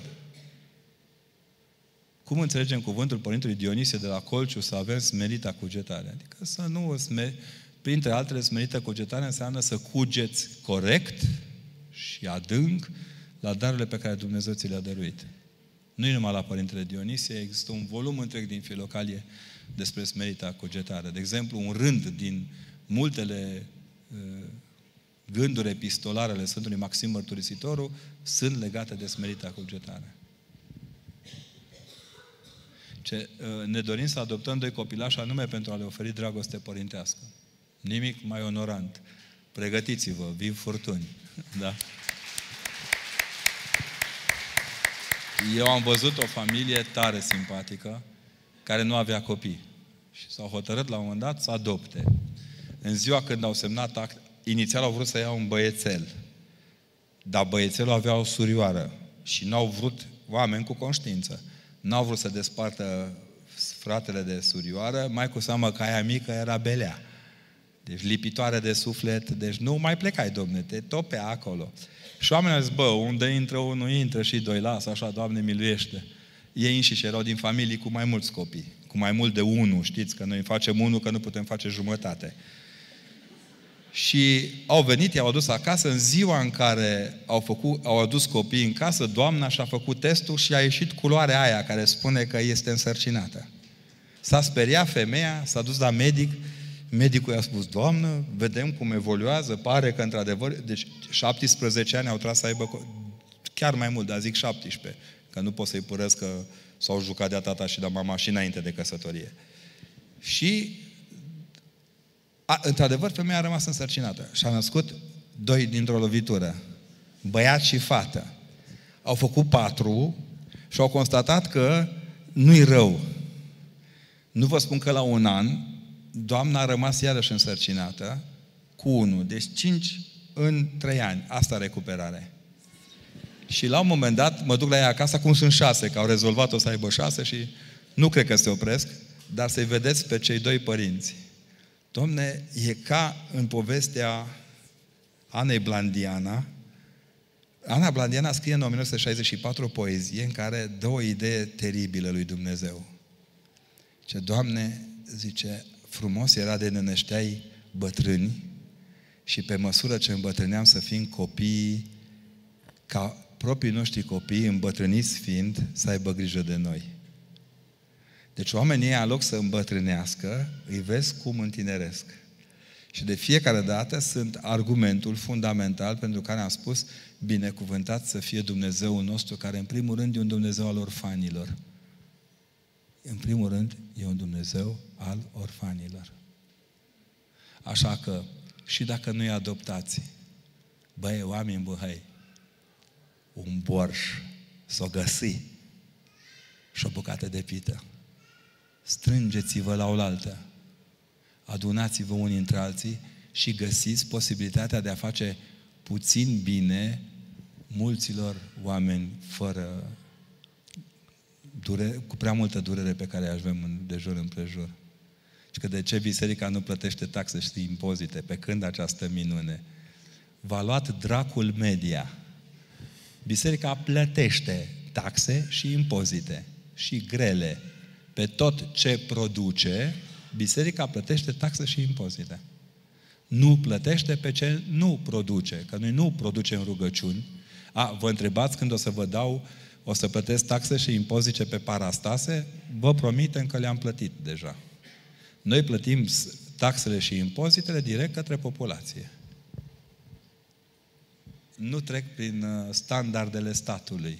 Cu ce vă închipuiți că ține popa masa săracilor? Sau haina ăluia cu pantofii rupți când o dă. De unde le dă? Credeți că avem uh, imprimerie de bani în altar? Iar pe ceea ce produce, vin, lumânări, etc., plătește. Dacă citiți corect legea și vă uitați, Sigur că astea sunt elemente de cult, dar ele sunt făcute printr-un SRL, printr-o firmă. Nu le produce părintele în biserică. Nu stă popa cu cana pe sfoară, săptămână de săptămână să-și facă lumânările. Are o firmă episcopia care le produce, unele dintre produsele acestea sunt taxabile. A mai venit la mine un tânăr din presă și m-a întrebat, de ce nu dați chitanță? A fost o întreagă tevatură pe un radio național, de ce nu dau popii chitanță pe lumânări? Este exact motivul pentru care nu vi se dă chitanță nici când cumpărați cafea de la automat. Când mergeți la automat și dați de o cafea acolo, poșirca aia, Băgați bani, ați luat cafea și ați plecat. Că nu dă automat o chitanță, că sunt mai mică și n-ai ce chitanță acolo. Mai râd, că mai vine câte un deștept și le dăm. Ce vreau chitanță că am cumpărat o lumânare de 50 de bani. Și am zis, dincolo de penibilul situației, uite, mă duc la librăria de lângă noi și îți fac un document de mână care este valabil conform legii, pe care îți arăt că ai plătit 50 de bani pe lumânare. Dacă tu vrei. E cea mai mare problemă. Să dea Dumnezeu să fie impozitată corect biserica și să vedeți câtă minciună a încăput și în spatele acestei gogorițe. Nu e decât o minciună echivalentă celei cu care au fost momiți oamenii neatenți la referendum. Exact la fel e construită minciuna. Pe aceleași picioare de lut. Eu îmi doresc să vină vremea în care să aibă ce impozita la biserică. Mi-aș dori tare mult. Părinte, ce părere aveți despre vaccinurile antigripale? Să ne lăsăm influențați de mass media? Nu, nu, de medicul de familie. Că nu vă vaccinează mass media, nu stați cu mâna în televizor, în internet cu deștul. Aveți medic de familie pe care bănuiesc că vi l-ați ales pe competențe. Dați-l înainte. Nu vă oprește nimeni. Revin la aia cu taxe și impozite că mi s-a prins un beculeț. Știți că biserica își construiește uneori în regim propriu unele dintre clădiri, ca să scutească niște taxe. Ca și alții care pot construi în regim propriu, dar fură prea mult ca să aibă ce construi din banii aia. Plătește pe, pe, pe salariile oamenilor, plătesc impozite. Preoții sunt impozitați pe salariile lor. Nu știți dumneavoastră că nu se spune, dar pe bune sunt impozitați. Eu zic să dormiți liniștit. Să vă dea Dumnezeu banii pe care biserica ar trebui să-i aibă impozitați. Aveți grijă ce mâncați mâine. Că poi mâine nu o să mai aveți ce mânca. Dacă era așa de bogată biserica, cum vă explicați că 80% dintre preoții noștri nu au cum să-și facă salariile? A? Că pentru a putea pune o țiglă pe acoperiș, mergem ca niște desfrânați notorii la primarii care sunt niște dumnezei locali, unii dintre ei și care își bat joc de preoți și de comunitate. De ce credeți că am ajuns slugi la politicieni câteodată? Ca să salvăm fața comunităților care nu sunt stare să-și țină parohiile. Cineva, o personalitate marcantă, spunea acum câțiva ani că popii de aia vorbesc despre creșterea numărului populației în România și de, sunt împotriva avortului, ca să aibă cine le plătit dări. Ha, ha, râdea el, marele inginer. Uite că acum când au văzut că la vot le-au scăzut votanții, au cam speriat-o. Au cam speriat-o. Biserica spune să naștem copii ca să mai avem o șansă. Că dacă mai naștem multe legi și aplicații de legi, nu o să mai avem oameni cui să le aplicăm. În raiul de la începutul lumii erau și animale, vor fi și în raiul de la sfârșit? Sunt convins. Părinte, ce pot face că șefa mea e invidioasă pe mine și îmi vrea binele? Să o invidiați cu calm. Ajutați-o, Doamne, să vă invidieze sau Domnule, lăsați-le. Nu, șefii nu sunt cei mai răi oameni. Uneori sunt cei mai inutili, dar uh, nu vă temeți. Cine ceartă și construiește de obicei. Vedeți dacă nu vă vrea binele într-adevăr. Bine? Iar binele este să plecați în alt loc de muncă. E bine dacă schimb duhovnicul la fiecare mărturisire.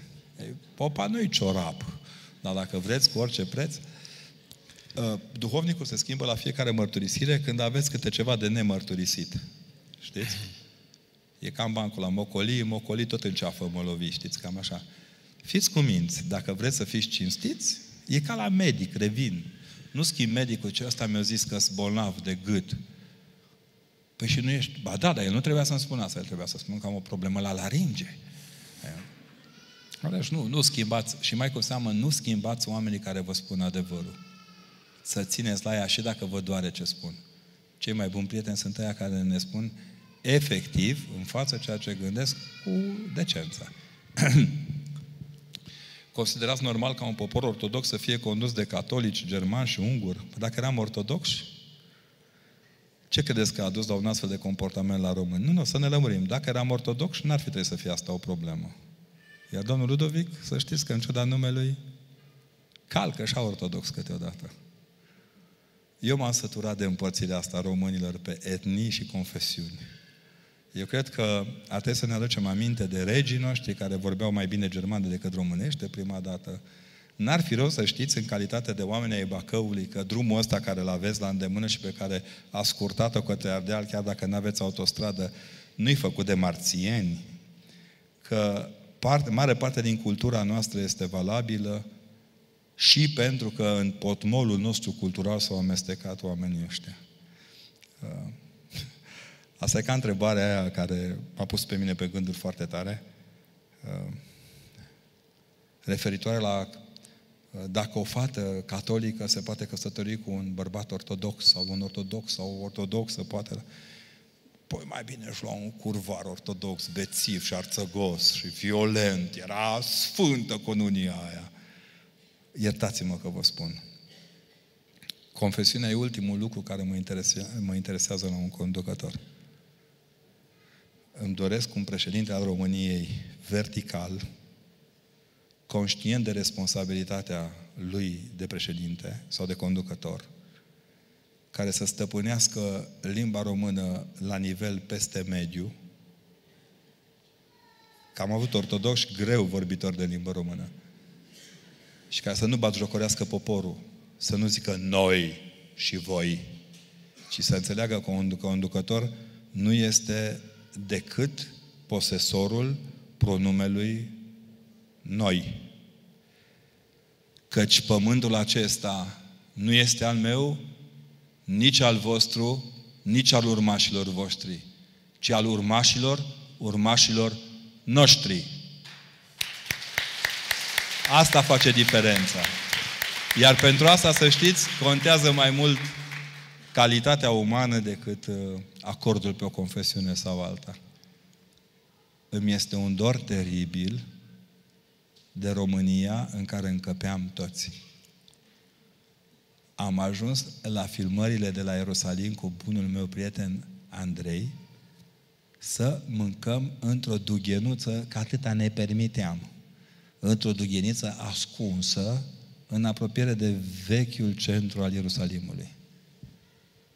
Ne-am pus, ne-am făcut cruce, am constatat că era printre puține restaurante în care nu prea intrau oamenii. Era liniște, pace. Și a venit stăpânul restaurantului, care nu era un arab, cum se întâmplă de obicei în zonă, ci era un evreu. Foarte, foarte în vârstă. A venit și a zis în românește, ați putea să primiți prânzul acesta din partea mea ca un dar? Și l-am întrebat, de ce? V-am auzit că ați vorbit despre Bacău. Bunicii și străbunicii mei sunt din Bacău. Eu n-am ajuns să mai văd orașul niciodată, n-am uitat limba română, dar n-am uitat pentru că străbunica mea mi-a vorbit până în ultima clipă și românește. România în care încăpem toți e România reală. România în care ne excludem unii pe alții e România în care ar vrea unii să ne bage. Așa că fiți cu minți, slavă lui Dumnezeu pentru toate. Vă mulțumesc frumos. Să fiți cu minți. Nici nu mai îndrăznesc să, spună că, să spun că în mare parte, cu o parte, ne vom revedea și mâine seară la anfiteatru, cred că e, sau Ateneu, îi zice, la loc, unde uh, mă întâlnesc cu copiii semne de întrebare. Ai copiii care, prin boala lor, prin neputința lor, ne cer să răspundem cu decență întrebării fundamentale a Evangheliei. Evanghelia nu ne întreabă cine este Dumnezeu, ea ne răspunde cine este Dumnezeu. Ne întreabă cât a mai rămas din voi în omenia voastră. Vă rog frumos să creșteți mari. Mulțumesc!